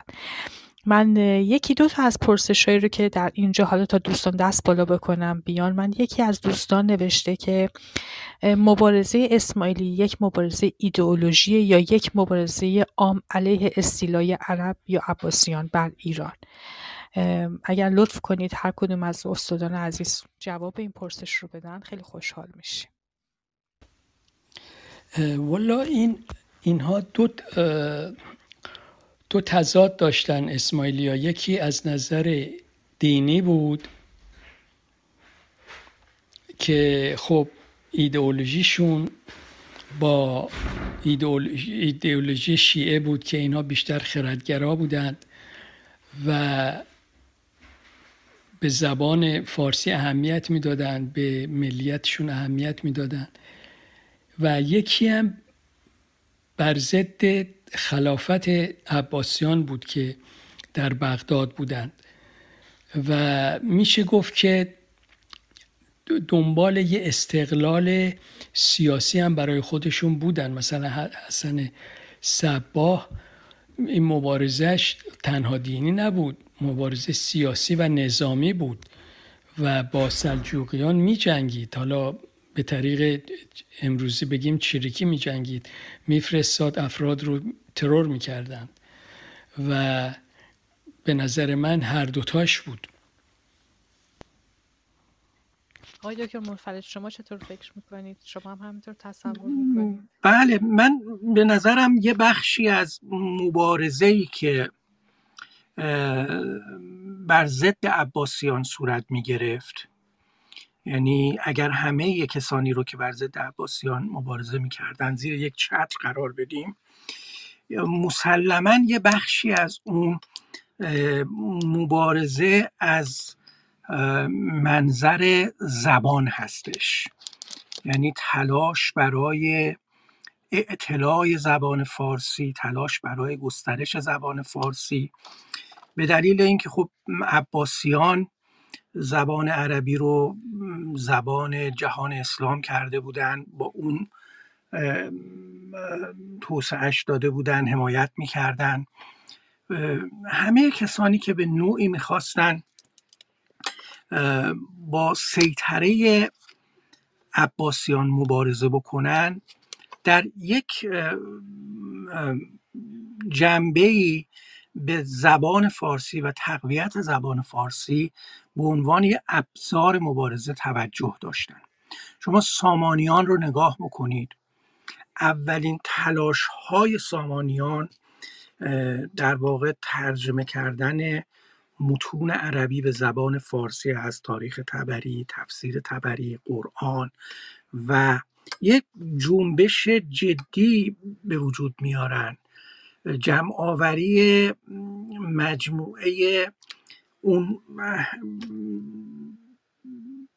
روایت هایی از فرهنگ کهن که در میان مردم وجود داشته با عنوان خدای نامک ها و تاج نامک ها و گاه نامک ها و و بعد سپردن این میراث به شاهنامه به زنجیره شاهنامه نویسی که در واقع شاهنامه فردوسی یکی از بزرگترین محصولات و فراورده های این, این حرکت فرهنگی هستش. من تصور می‌کنم مسلما ناصر خسرو به این وجه زبانی مبارزه با عباسیان هم توجه داشته. یعنی اساسا به زبان فارسی به عنوان قیمتی در لفظ دری توجه ویژه, ویژه داشته و این بیان اندیشه های اسماعیلی در اشعارش در قصایدش در آرائش و خود همین خود همین سفرنامه به عنوان یک نمونه بسیار برجسته که در زنجیره تحول نصر فارسی جایگاه ای داره می‌تونه یه بخشی از این تلاش فرهنگی تلقی بشه. هرچند واقعا اسماعیلیه به تمامی از ابزار زبان فارسی به عنوان یک ابزار مبارزه استفاده نکردن. پاره یعنی در کنار حرکت اسماعیلیه یه بخشیش در واقع استفاده از زبان هستش. منتها اون رو هم نباید به عنوان در واقع مبارزه با استیلای عربان به اون شکل قلمداد کرد. یه بحث هایی تو این زمینه هست که در واقع نگاه های امروزین رو ما گسترش ندیم اعمال نکنیم در بحث های تاریخی. نکته بسیار جالبی رو گفتید. من اول بگم که آقای آذری امیدوارم جواب پرسشتون رو گرفته باشید. قبل از اینکه پرسش رو بخوام ادامه بدم یه نکته رو ذکر بکنم. ما خوندن سفرنامه ناصر خسرو به قدری برای دوستانی که در حضورشون بودیم جذاب بود و تشویقمون کردن قرار بر این شد که ما سفرنامه ها رو ادامه بدیم. منتها گفتیم که در جلسه آینده به جای اینکه ما یک سفرنامه رو انتخاب بکنیم اول بهتر اصلا درباره سفرنامه به عنوان یک گونه ادبی صحبت بکنیم. درباره تقسیم بندی ها سفرنامه اصلا چی هست و ما بر چه اساسی می‌خوایم انتخاب بکنیم. چه چیزهایی چه نکاتی رو در نظر داریم برای انتخاب سفرنامه خانی؟ بنابراین دعوتتون می‌کنم جلسه آینده هم دوستان در خدمتتون باشیم که درباره سفرنامه به عنوان یک گونه ادبی و انواع آن صحبت کنیم و بعد به نوعی میشه گفتش که سیاست انتخاب کتاب رو برای خواندن در اون جلسه با حتما صحبت خواهیم کرد و خوشحالم میشیم. هر کدوم هم از استادانی که در خدمتشون هستیم و یا دوستانی که در پایین هستن. پیشنهاد سفرنامه داشته باشن برای ما در بک چنل بنویسن. خوشحال میشیم. حتما هم در نظر خواهیم گرفت. پرسش بعدی رو که من مطرح می‌کنم و باز هم دوستان در چت روم نوشتن. خوشحال میشم اگر هر کدوم پرسشی داشته باشین تشریف بیارین بالا. با این حال من پرسشهایی که در چت روم هست می‌خونم. آقای مازیار نوشتن جرقه فکری این سفر, سفر معاصر چگونه به ذهن شما رسیده؟ آقای دکتر توکلی آیا از مشابه خارجی استفاده کردین؟ چرا سفرنامه های دیگر اشخاص رو ادامه ندادید؟ اینو آقای مازیار از خود شما پرسن آقای دکتر توکلی. خواهش می‌کنم. راستش جریان به این قرار بود که من داشتم دیوان ناصر خسرو رو بخوندم و در مقدمش تاریخ تولدش رو نوشته بود. این سال 1379 بود. و من متوجه شدم که سه سال دیگه سال روز تولدشه. و بعد حساب کردم که یعنی سال 1182 و بعد حساب کردم که 42 سال دیگه سال روز به سفر رفتنشه. و بعد فکر کردم خب چطوره که من منم این سفر حج رو برم ببینم که چجوریه. مثلا به یکی از این سالگرد سفرش حساب کردم که 42 سال بعد بود. فکر کردم اون موقع من احتمالا صد و خورده ای هستم صد و چار پنج سال احتمالا هستم و اگه بخوام برم هزینهش خیلی زیاد میشه چون احتمالا رو ویلچرم سه تا پرستار می‌خواد شبانه روزی من این سفر ببرن خیلی هزینه و امکانش نیست. حالا اگه که عمر کنم. بنابراین من فکر کردم که خب سال روز تولدش رو برم. اول فکر کردم خب برم بیام مثل خیلی که سفرنامه حج نوشتند. خیلی هست. از زمان ناصر خسرو تا حالا خیلی سفرنامه نوشتن چه از غربی ها چه اروپایی ها چه از استرالیا ها چه از مسیحی ها چه کلیمی ها و غیره رفتن حج. البته اونا در هیئت مبدل رفتن در تظاهر به مسلمان بودن رفتن و اومدن و خاطراتشون رو نوشتن. ولی من فکر کردم خب برم چون سفرنامه علی شریعتی و آل احمدم خونده بودم گفتم خب من برم منم بیام مثلا بنویسم یه چیزی یا اینکه برم ببینم چه جوریه. ولی کم کم ایدهش خوده که مطالعه کم بودم چطوره که خب مسیر سفرشو برم. اولش خیلی ناممکن به نظر می رسید به خاطر همین بحران و اینا. ولی فکر کردم خب و امکانش هم اینه که ماها در سفر بخوای بری خیلی سخته. من کار تمام وقت دارم اینجا و شغلی دارم و بیش از یک ماه یا شاید اکثر شیش هفته بیشتر نمی‌تونم مرخصی برم. فکر کردم خب به تدریج برم. به تدریج بنابراین در طی هفت سال من این مرخص چهار تا شیش هفته ایمو گذاشتم برای این و به این ترتیب رفتم و اول فکر می‌کردم که خب سخته ولی به هر حال انجام شد و از کسی هم نگرفتم. همین ایده خودم بود و عاملش هم همین خوندن سفر به اصطلاح مجموعه اشعار ناصر خسرو بود. بعد رفتم سفرنامه رو خوندم و بعد دیگه مقدار زیادی پژوهش و ریسرچ کردم در زمینه تاریخ یا جغرافیای زمانی در مال اون قرن. کسایی که مربوط می‌شد به ناصر خسرو یا کتابای دیگه ناصر خسرو و غیره. همینجوری به این ترتیب من پیشرفت پیشرفت کردم و هر دفعه یا هر سفر مقدار زیادی چیز یاد گرفتم در طی سفر یا در مورد همین ناصر خسرو و کتابهاش و غیره. خیلی متشکرم. از پاسختون بسیار هم شیرین بوده. آقای حسین احمدی خیلی خوش آمدید. ما اول بذاریم بگم که بخش عمده از برنامه ریزی هامون رو مدیون آقای احمدی هستیم. آقای حسین احمدی جزو کسانی هستن که به من و کیارش جان برای برنامه ریزی در این های ادبیات کهن خیلی کمک می‌کنن. من بعد از اینکه آقای احمدی سوالشون رو کردن پرسش دیگری که در چت روم هست حتما خواهم پرسید. در خدمت تصمیم حسین جان بفرما. ممنون از شما بانو. من ابتدا عرض سلام و ادب و احترام دارم خدمت همه اساتیدی که توی اتاق هستن و سایر شنوندگان عزیز. اول می‌خوام تشکر بکنم از شما و کیارش عزیز بابت خوندن کتاب سفرنامه ناصر خسرو و به جز خود کتاب اون تحلیل ها و این جلساتی که هماهنگ می‌کنید واقعا سپاسگزارم. ممنون. سوالی که دارم مشخصا از دکتر توکلی عزیز هستش.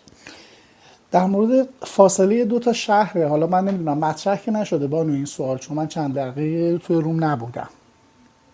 فاصله تبس. تو پرسش نشده معذرت می‌خوام دیر جواب دادم نه پرسش نشده. آقای دکتر توکلی عزیز ما متن رو که میخوندیم صحبت شد در مورد اینکه از سپاهان ناصر خسرو به تبس میره. تو خود متن حالا هم توی اون تحصیلی که ما داشتیم هم دوست عزیزی از روی کتاب شما داشتن متن رو میخوندن. فاصله بین سپاهان یا همون اصفهان تا تبس رو 110 فرسنگ نوشته بودن و فاصله بین تبس تا نیشابور رو چهل فرسنگ در نظر گرفته بودن من یادمه که اون شب حدودی با گوگل محاسبه کردم. فکر می‌کنم فاصله اصفهان تا تبس مثلا 570 کیلومتر بود 470 کیلومتر بود و فاصله تبس تا نیشابور 570 کیلومتر یعنی بیشتر بود فاصله تبس تا نیشابور. اما در حالی که توی کتاب تقریبا نصف از نظر فرسنگی. این رو به خاطر دارید تو سفری که خودتون داشتید به چه صورت بود؟ آیا اصلا شهرها تو موقعیت کنونی الانشون هستن؟ ممنون از شما. خواهش می‌کنم. بله این نکته جالبی است که پرسیدید. ببینید شهرهای قدیم وقتی افراد می‌رفتن اینها مجبور بودن با یه لند مارک هایی رو از رو لند مارک می‌رفتن. مثلا یه تپه بود می‌رفتن تا اون تپه بعد از اون تپه می‌رفتن به تپه دیگه یا مثلا به اون دره یا به اون کشزار یا اون نمکزار. به این ترتیب می‌رفتن. و راهها مثل راه های امروزی نبود که مثلا با هواپیما و نقشه و و غیره ارزیابی میشه و راست میشه. مثلا من یادم میاد ما وقتی کودک بودیم وقتی می‌خواستیم بریم قوم می‌رفتیم حسن آباد می‌رفتیم. چون یه تپه بود از اونجا بعد می‌رفتیم. یعنی ما یه زیگزاکی می‌رفتیم. ولی الان اتوبان شده از تهران به قوم مستقیما راست میره. لزوم نبود که بپیچی به سمت چپ یه مدتی بری تو بیابون باز برگردی. برای اینکه اون تپه اون کوه سنگی مثلا یک علامت جاده بوده. مسیرهای ناصر خسرو خیلی دقیقه و این بر اساس فرسنگ حساب می‌کنه. فرسنگ ها پنج تا ده کیلومتر به طور فرسنگایی که ناصر خسرو میگه پنج تا هفت کیلومتر بوده. بر اساس اینکه سنگلاخ بوده اینا بیشتر مسافتی بوده که یه اسب یا یک قاطر در یک ساعت میپیموده و بر اساس اینکه این سربالایی باشه کوهستانی باشه یا صاف باشه مثلا تو جاده شمال باشه که همش سنگلاخ پیچر پیچه یا مثل اصفهان به نائین باشه که همش بیابونه خب این فرق می‌کنه. تو شما راحتتر تو زمین صاف میرید. حالا ناصر خسرو انقدر دقیق بوده که این فرسنگ رو باز دو طبقه می‌کنه. میگه فرسنگ سبک که من حساب کردم ده تا دوازده فرسنگ رو در روز می‌شد, رفت. و فرسنگ گران که چهار تا پنج رو فرسنگ و بیشتر نمی‌شد رفت. فرسنگ های معمولی رو بین این دوتا بود که می‌تونستن برن در یه روز. یه منزل می‌گفتن از صبح طول آفتاب می‌رفتن تا غروب آفتاب می‌گفتن یه منزل. حالا اگر که این زمین صاف بود اینا خیلی فرسنگ سبک بود. ده تا دوازده فرسنگ می‌تونستن برن. اگر خیلی مثل قائن به زوزن اون طرفا که کوهستانیه خودش میگه فرسنگ گران دارد. یعنی چهار پنج فرسنگ بیشتر اینا نمی‌تونستن برن. اما در مورد سوال شما از سپاهان تا تبس 110 فرسنگ با جادای امروزی. خب چه اینا کرکتش کردن چیزش کردن تصحیحش کردن جادای پیش در پیش رو صافش کردن. طبق ناصر خسرو 118 فرسنگ مسیری که سپاهان تا تبسه ما ناصر خسرو میگه 110 فرسنگ. با, احتساب اینکه اینها رو تصحیحش کردن جاده رو مستقیمش کردن و اینا رقماش خیلی دقیقه خیلی خوب. الان بعضی جا که مثلا مثل ساوه به همدان میگه سی فرسنگ من حساب کردم سی و سه فرسنگ بود.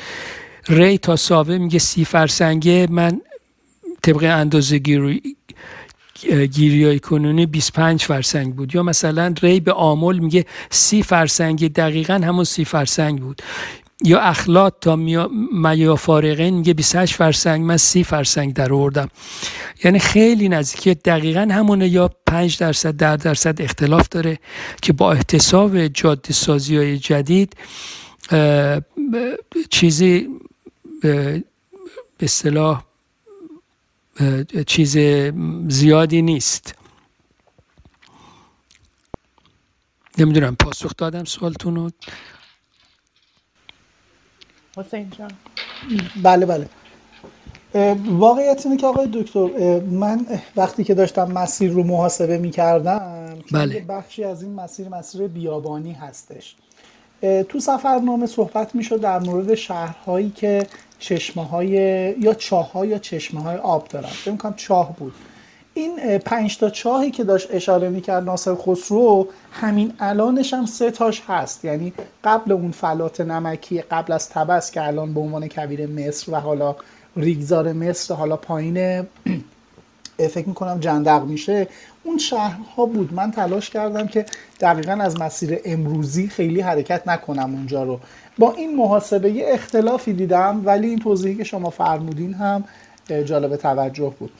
بسیار سپاسگزارم از شما. خواهش یه سوال خیلی کوتاه هم دوباره بپرسم. سوالی که من دارم حالا احتمالا جناب دکتر منفرد بتونن جواب بدن یا جناب صابری عزیز اینه که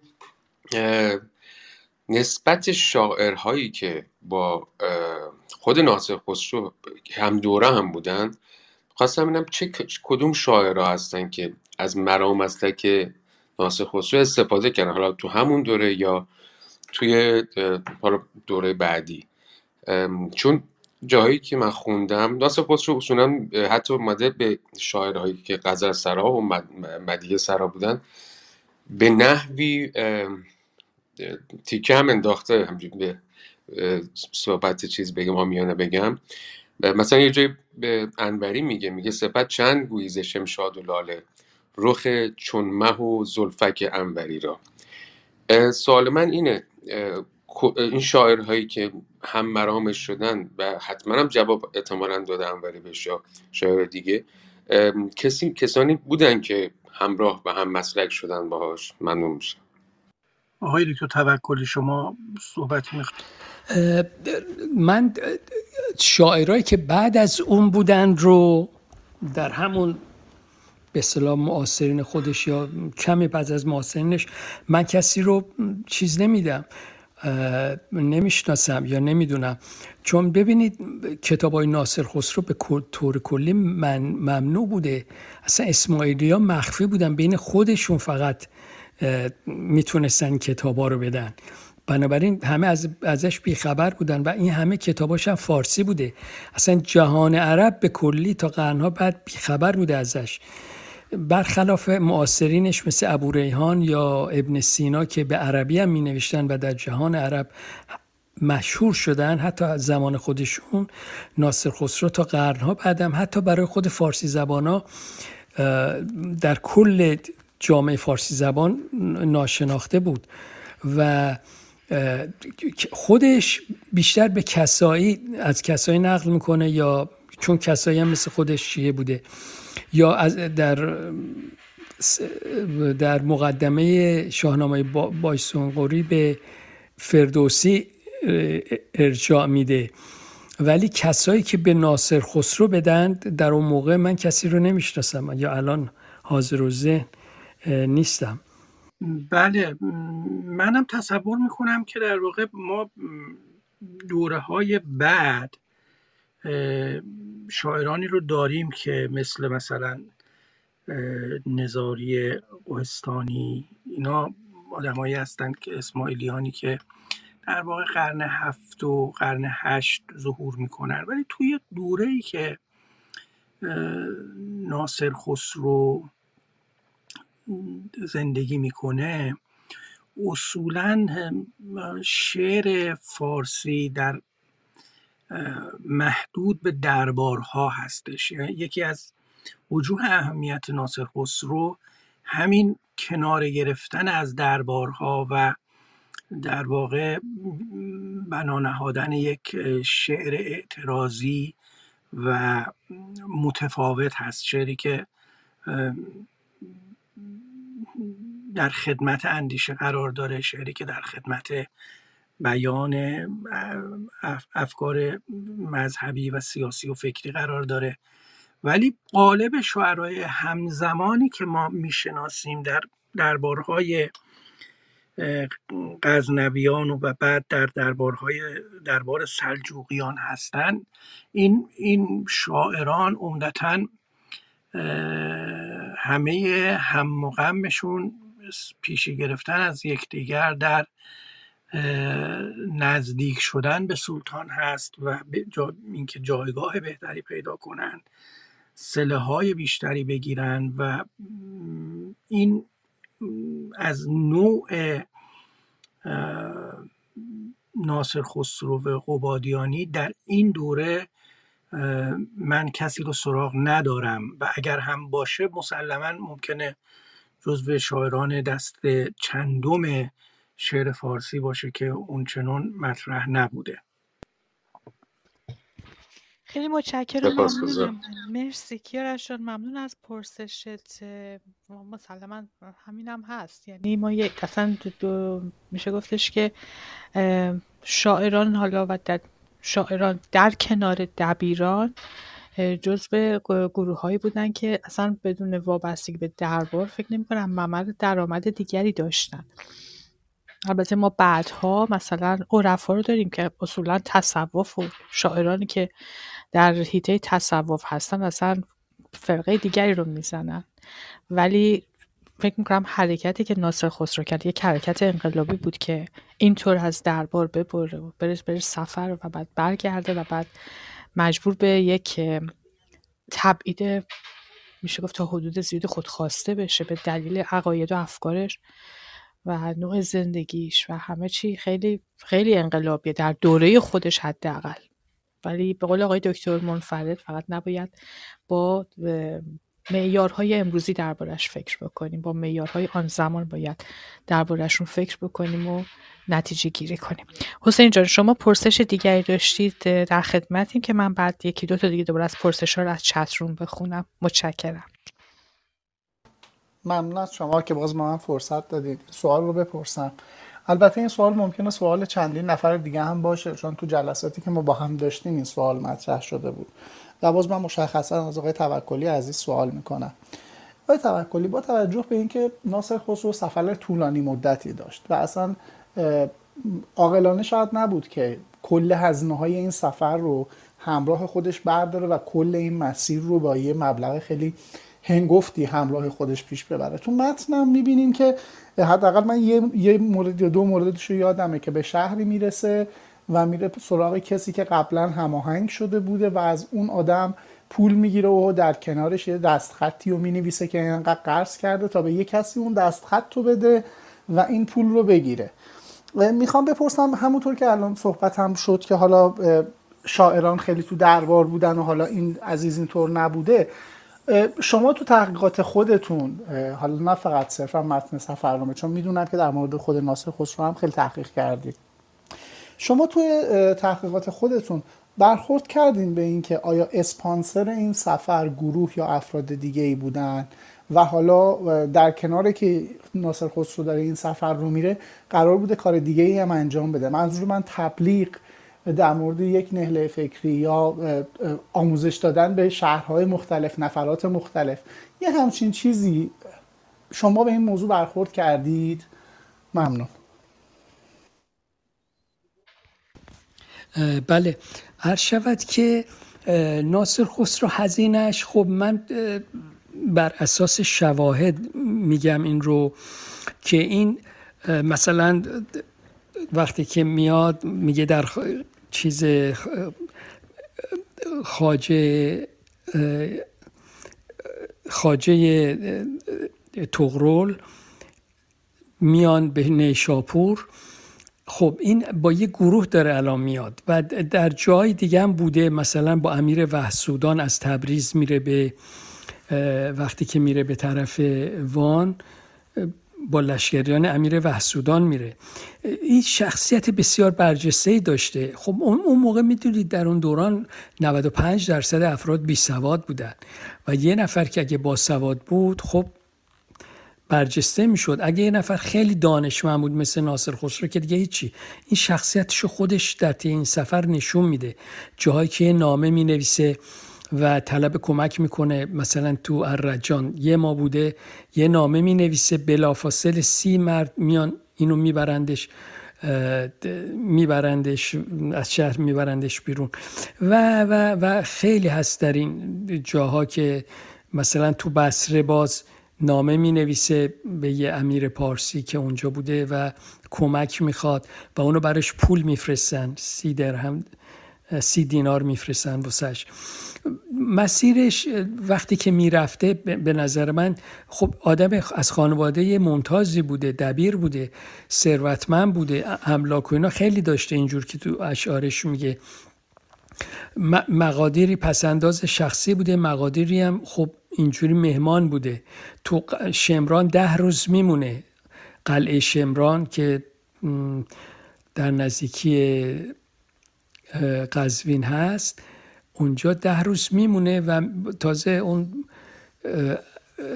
علی فیلسوف میگه امیدوارم وقتی برگشتی بیای منو حاجت دارم که تو رو ببینمت.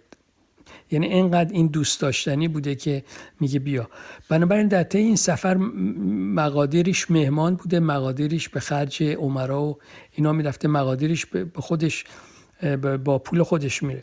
ولی وقتی بر میگرده اوضاع فرق می‌کنه.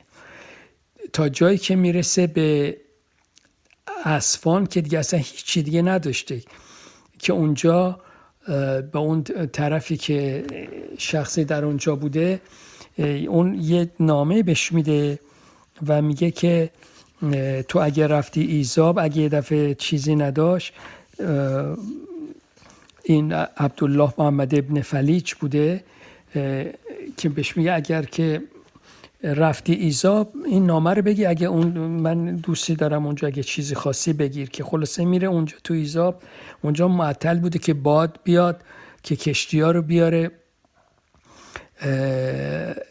کشتی باد به طرف نیل شمالی به جون ببخشید جنوبی به شمالیه به دریای مدیترانه میرسینه قایقا می‌تونن راحت برن شمال. وقتی به جنوب بخوان بیان بیان ایزاب نمی‌تونن. بنابراین باید با باد حرکت کنن. و منتظر باد بودن و خلاصه پول نداشته و اینا. این نامه رو می‌بره میده, میده به اون طرف و اون طرف چیز می‌کنه. بشه مقدار صد من اینجورا آرد میده و این تا چند روز میمونه و اتفاقا این یه رسیدی هم بهش میده تا که ببره بده به محمد ابن فلیش.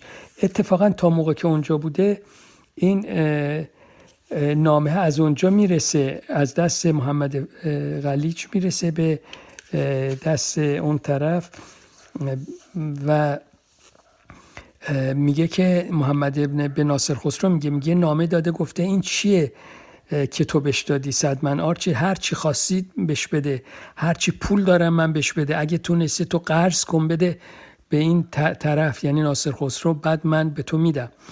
بنابراین مخارجش و از اینجا به بعد باز در شرایط بسیار سختی میاد عربستان شیش ماه میمونه تو مکه و بعد در شرایط بسیار سختی حرکت می‌کنه.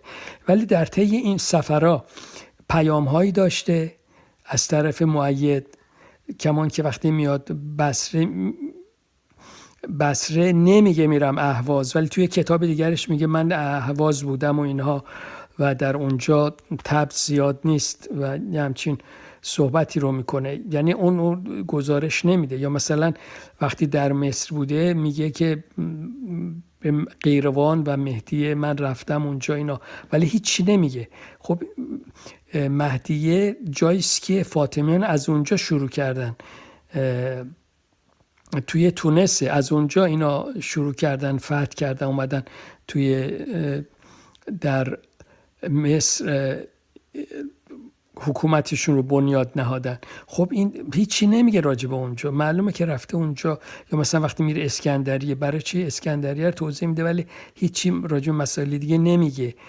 این پیام های موقع برگشتنش چه در مصر که بوده و چه وقتی برمیگرده میاد و به خصوص وقتی میاد توی ایران اینها این جاهایی میره که جاهایی بوده که شیای اسماعیلی بودن و این برای اون پیام می برده یا میره اون اونجا خودشو معرفی کنه به عنوان حجت خراسان و غیره. و به این ترتیب هزینه سفرش اینجوری تأمین می شده ولی بدترین قسمتش همین بخش برگشتنشه که تو اسوان دچار اشکال میشه. بعدا تو یکی از بادیه های عربستان به نام فلیج درگیر میشه بعد تو احسا که وقتی می‌رسه به, به بصره میگه مانند دیوانگان بودیم. چون دو تا لنگ کهنه دور خودمون پیچیده بودیم که وقتی میره تو هموم می‌دونید که خوندید که بیرونش می‌کنه هموم داره میگه برو برو الان مشتری ما میان آبرومون میره تو رو ببینن. ولی خب بعد یه نامه می نویسه و بعد براش پول میدند سی دینار میفرستن. لباس خوب میپوشه و میره تو همون وزیر ملک اهواز اینجوری که میگه. و بعدم باز میره تو همون همومی اونا جلو پاش اندفعه بلند میشن. و میگن این جوونا همونایی بودن که یه دفعه اومده بودن ما راشون ندادیم. بنابراین این زندگی خیلی بال پست و بالایی داشته در تمام این مدت. و اون سه هم که آخر سفرنامه میگه که رنج و غنای جهان اگرچه الان رنج و غن رنج و غنای جهان اگرچه به هر حال بله اون سه در آخر سفرنامه میگه حاکی بر همین سختی و بلندیشه. که میگه رنج و انای جهان اگرچه دراز است با بد و با نیک بیگمان به سر آید چرخ مسافر ز بهر ماست شب و روز. هر چیکی رفت بر اثر گرایت ما سفر برگذشتنی گذرانیم تا سفر ناگذشتنی بدرآید امیدوارم پاسختون داده باشم خیلی متشکرم آقای دکتر صابری از جواب مفصلتون و از حضورتون هم شما هم آقای دکتر منفرد. بسیار متشکرم. من یه نکته رو یکی از دوستان نوشتن آقای به اسم آربی که من فقط اسم ایشون همین مخففش رو دارم. نوشتن که بهتره که یادی هم بکنیم از مرحوم دکتر محسن جعفری مذهب که همایش ناصر خسرو رو در سال 96 با همت و یاری فرد، تلاش فردی برگزار کردند و در چند شهرستان در مسیر سفر ناصر خسرو مثل بستام، ری، قزوین و تارم از تجربیات و سخنرانی اساتید برجسته حتی خود خود شما آقای توکلی نوشتم استفاده کردیم تشکر بله بله. از شما بله خواهش می‌کنم. بله خدا بیامرزشون. بله ایشون خیلی فعال بودند و چندین سخنرانی گذاشتند در قزوین و در چیز تارم. بله و من بودم. بله آقای دکتر منفرد در خدمت شما هستیم. بفرمایید. بله نام ایشون که اومد منم دلم می‌خواد یاد ایشون رو در واقع در گرامی داشت. نام ایشون یاد ایشون صحبت بکنم از دوستان نزدیک من بودن که متاسفانه در سالهای آخر من نبودم در ایران و نتونستم کنارشون باشم در ایام بیماریشون. ولی خب در این زمینه ها همت بالایی داشتند و پشتکار و تلاش بیوقفه ای داشتند و جاشون, جاشون بسیار خالیه و در واقع تلاش هاشون بسیار بسیار ارزشمند.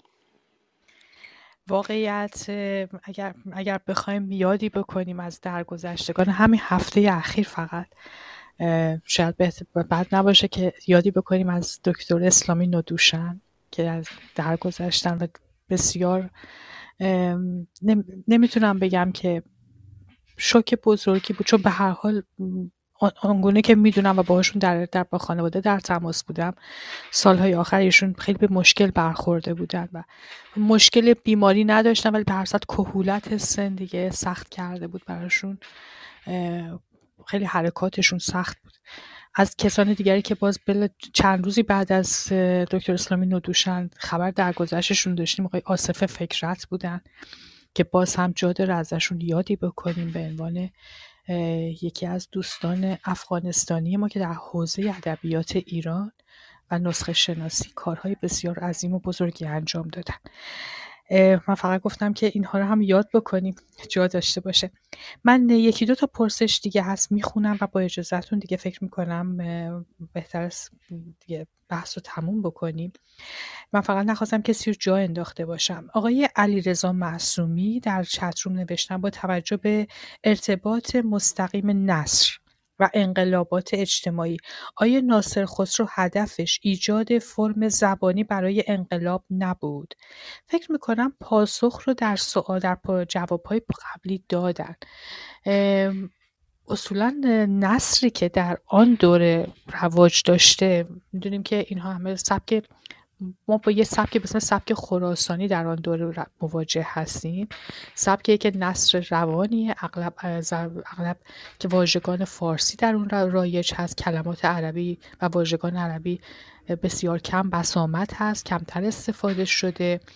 ولی اینکه آیا نوع نصری که ناصر خسرو بهش نویسه چی هست. اتفاقا یادم یک مقاله باز هم خوندم درباره ناصر خسرو که نوشته بودش که شاید نصر نصر کتاب سفرنامه رو ما بتونیم ساده ترین نوع نصر از که از ناصر خسرو باقی مونده در نظر داشته باشیم.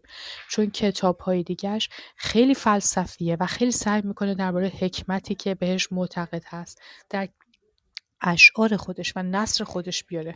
سفرنامه در این میان گویا مثل که از آثار مستثنای استثنایی که از آثار استثنایی ناصر خسرو هست.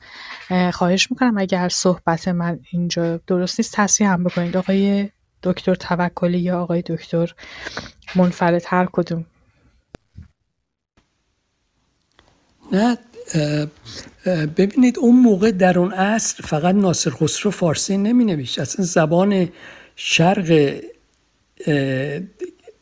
اسلام شرق خلافت اسلامی که ایران امروزی بود به اضافه افغانستان و ازبکستان و ترکمنستان و قرقیزستان و تاجیکستان و ازبکستان.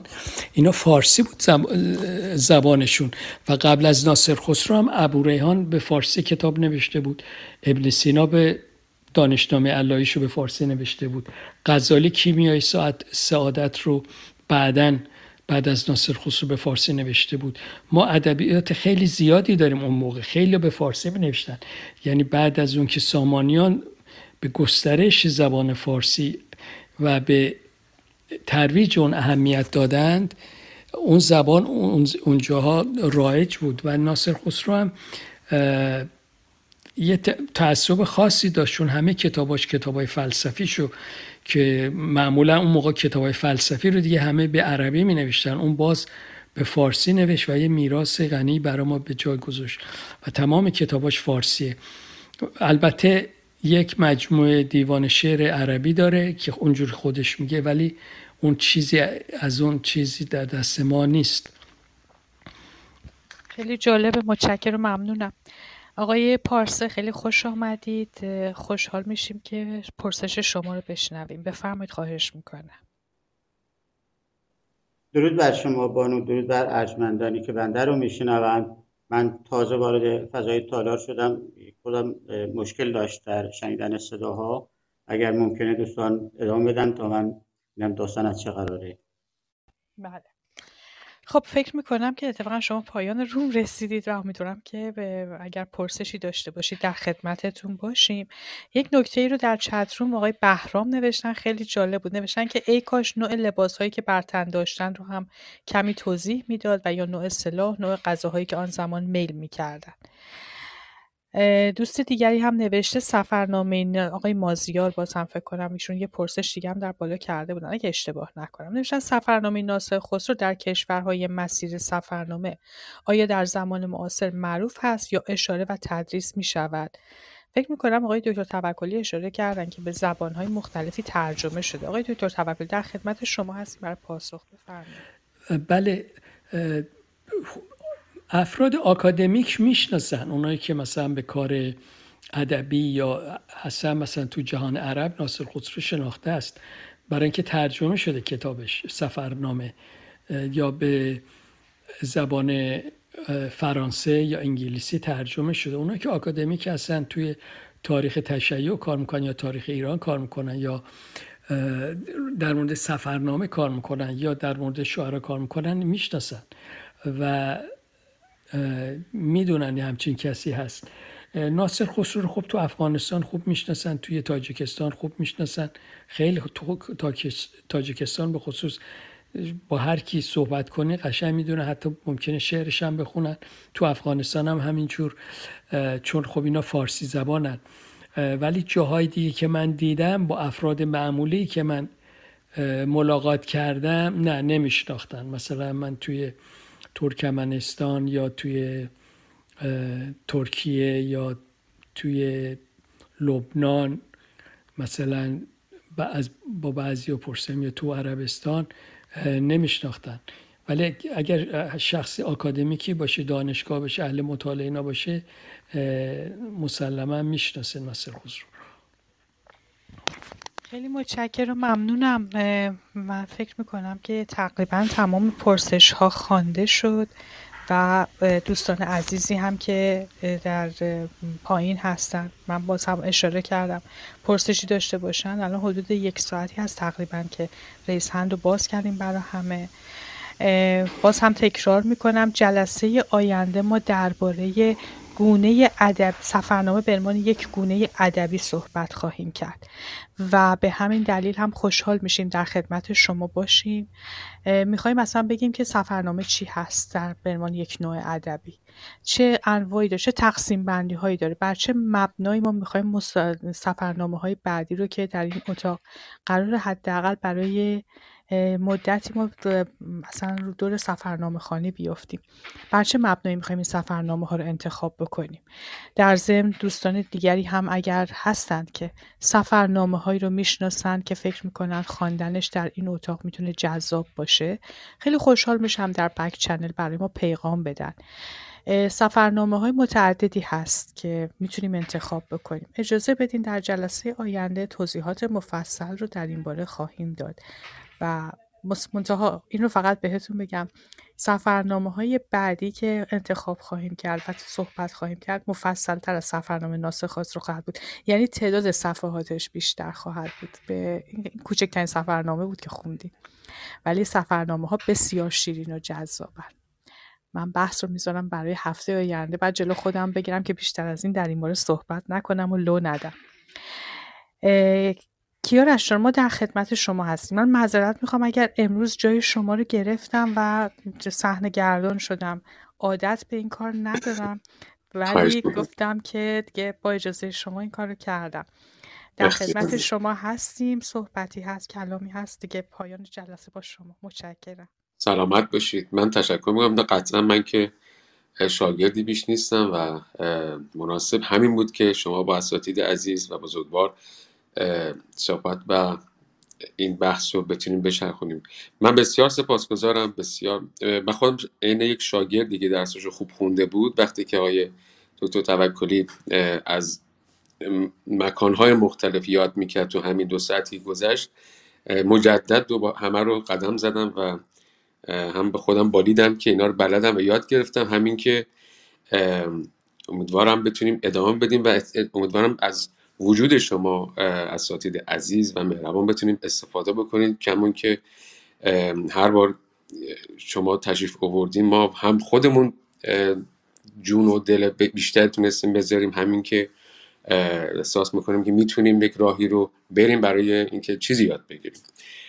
من تشکر می‌کنم مجدد از دوستانی که تشریف آوردن. همراه ما بودن تو این مدتی که داریم روخانی می‌کنیم و بحث می‌کنیم. خیلی از دوستان با ما کمک کردن که اون هم خیلی جالب و عجیب بود و با خب کسی نمیشناختیم و خودشون اومدن بالا از ستاره شناسی گفتن از بوم شناسی گفتن توی همین سفرهایی که داشتیم. از مسیرهای مختلف و چرایی شما به چالش کشیدیم. بسیار بسیار من سپاسگزارم و امیدوارم این رسم و این فعالیت رو همواره بتونیم ادامه بدیم کنار همگی شما. من آخر صحبت رو به خدمت شما میسپارم آیه دکتر توکلی عزیز و بعدش جناب منفرد بزرگوار. برای ختم این اتاق شما اگه نکته هست بفرمایید و که بعدش ببندید خیلی خیلی ممنونم و خوشحالم که در مورد این مرد بزرگ تونستم یه اطلاعات مختصری رو بدم. امیدوارم که مفید بوده و خوشحالم که شما به همچین کاری یعنی خواندن سفرنامه پرداخته بودید و این کتاب مهم رو خوندید و با جهان قرن یازدهم جهان آشنا شدید. در حال از همه شنوندگان و از خانم جنابالی و خانم خلخالی سپاس گذارم و همچنین از آقای دکتر منفرد که در این برنامه شرکت داشتن. شب همگی خوش در ایران و روز همگی خوش در کانادای آمریکا. جناب منفرد در خدمت شما است خواهش می‌کنم. من هم از دعوتتون تشکر می‌کنم هم واقعا متاسف هستم که این روزهایی که شما سفرنامه میخوندید و قبل از اون روزنامه میخوندید من دقیقا روزهایی بود که سر کلاس درس بودم و نمی‌تونستم حضور داشته باشم. بحث های مورد علاقه من هستش و خیلی دوست داشتم می‌تونستم. باشم. همین امروزم در واقع این بعد از جلسه باید شال و کلاه بکنم و برم دانشگاه. به هر حال خیلی خیلی سپاسگزارم که دعوت کردید و در جشن پایان سفرنامه ناخواندن سفرنامه ناصر خسرو سهم بسیار کوچکی داشتم. از همگی شما سپاسگزارم. اولا من تشکر می‌کنم هم از آقای دکتر توکلی هم از آقای دکتر منفرد بابت حضورشون. می‌دونم که هر دو استاد سرشون شلوغ بوده.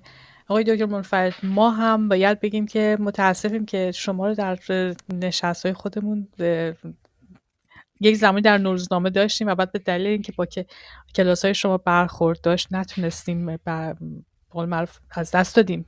اقبال رو که در کنار شما باشیم. و خوشحال میشیم که هر زمانی که بتونید به ما ملحق بشید شنونده باشیم. چون می‌دونم در حوزه تاریخ سفر تاریخ و قسمت های به خصوص سفرنامه هایی که احتمالا در دوره های بعد انتخاب خواهیم کرد. و من حتما برای شما خواهم نوشت سفرنامه ها رو و شما رو در جریان می‌ذارم. ببینیم که با ساعت ها و روزها شاید ما یه مقدار تغییراتی در آینده داشته باشیم. البته نه که خیلی زود ولی خب به هر حال خواهیم داشت. من حتما در جریان شما خواهم داشت آقای دکتر توکلی من هم از شما تشکر می‌کنم. و همچنین سپاسگزارم. خواهش می‌کنم. همچنین از دوستانی که در کنار ما بودن شنونده بودن خواننده بودن با ما همراه ما خواندن سفرنامه رو در کنار ما. دوستانی داشتیم که اتفاقا خوب شد. کیارشتون یادآوری کردم. ما دوستانی داشتیم در حوزه کشاورزی آمدن مثلا درباره محصولات صحبت می‌کردن.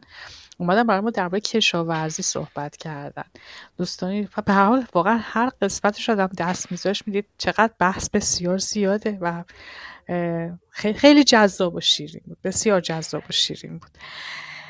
سلامت باشید تشکر کنم. امیدوارم که با بتونیم همینجور رشد و پیشرفت بکنیم با خواندن ادبیات کهنمون. همگی رو به خدا بزرگ میسپارم و سلامت و سالم باشیم ما برای پرسیدن نام گلی ناشناس چه سفرها کرده ایم؟ چه سفرها کرده ایم؟ ما برای بوسیدن خاک سر قله ها. چه خطرها کرده ایم چه خطرها کرده ایم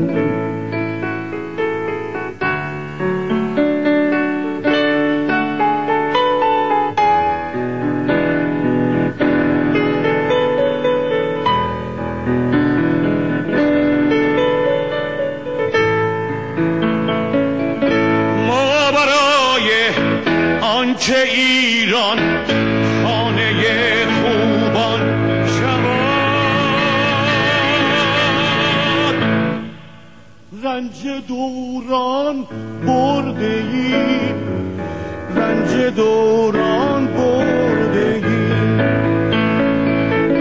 ما برای آنکه ایران گوهری تابان شود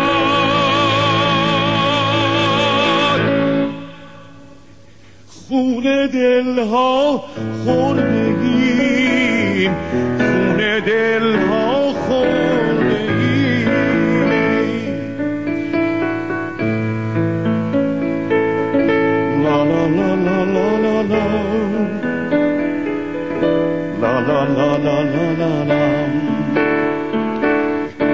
la la la la la la la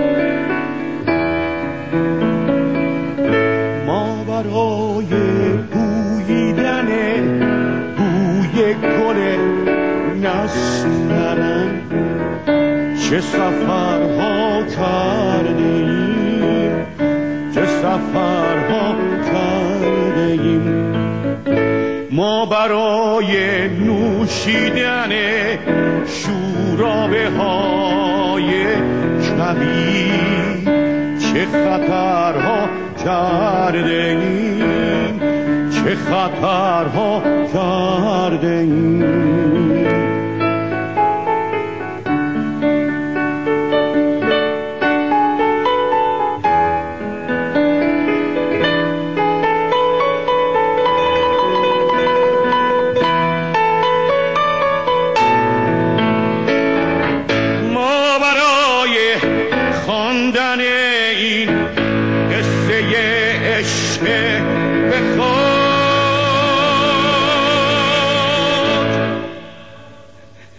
رنج دوران برده ای رنج دوران برده ای ما برای جاودانه ماندن این عشق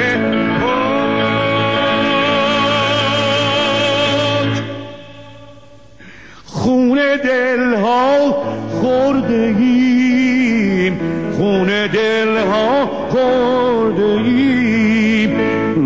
la la la la la La la la la la la la La la la la la la la La la la la la la la la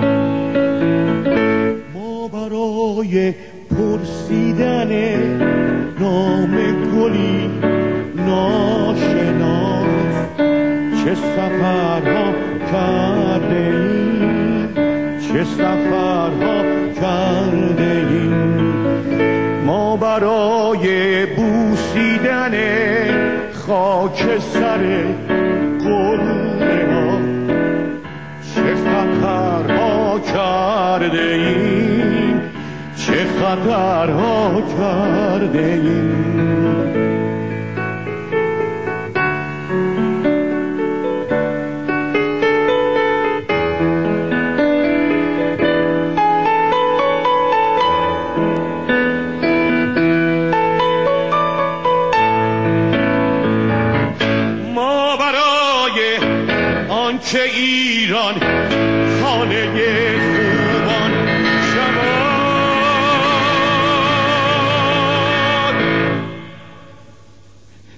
رنج دوران برده ایم رنج دوران برده ایم ما برای آنکه ایران گوهری تابان شود.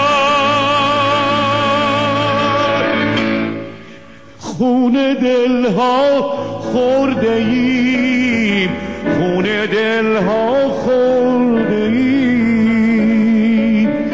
La la la la la la la. La la la la la la la. La la la la la la la. La la la la la la la la. La la la la la la la. La la la la la la la la la la la la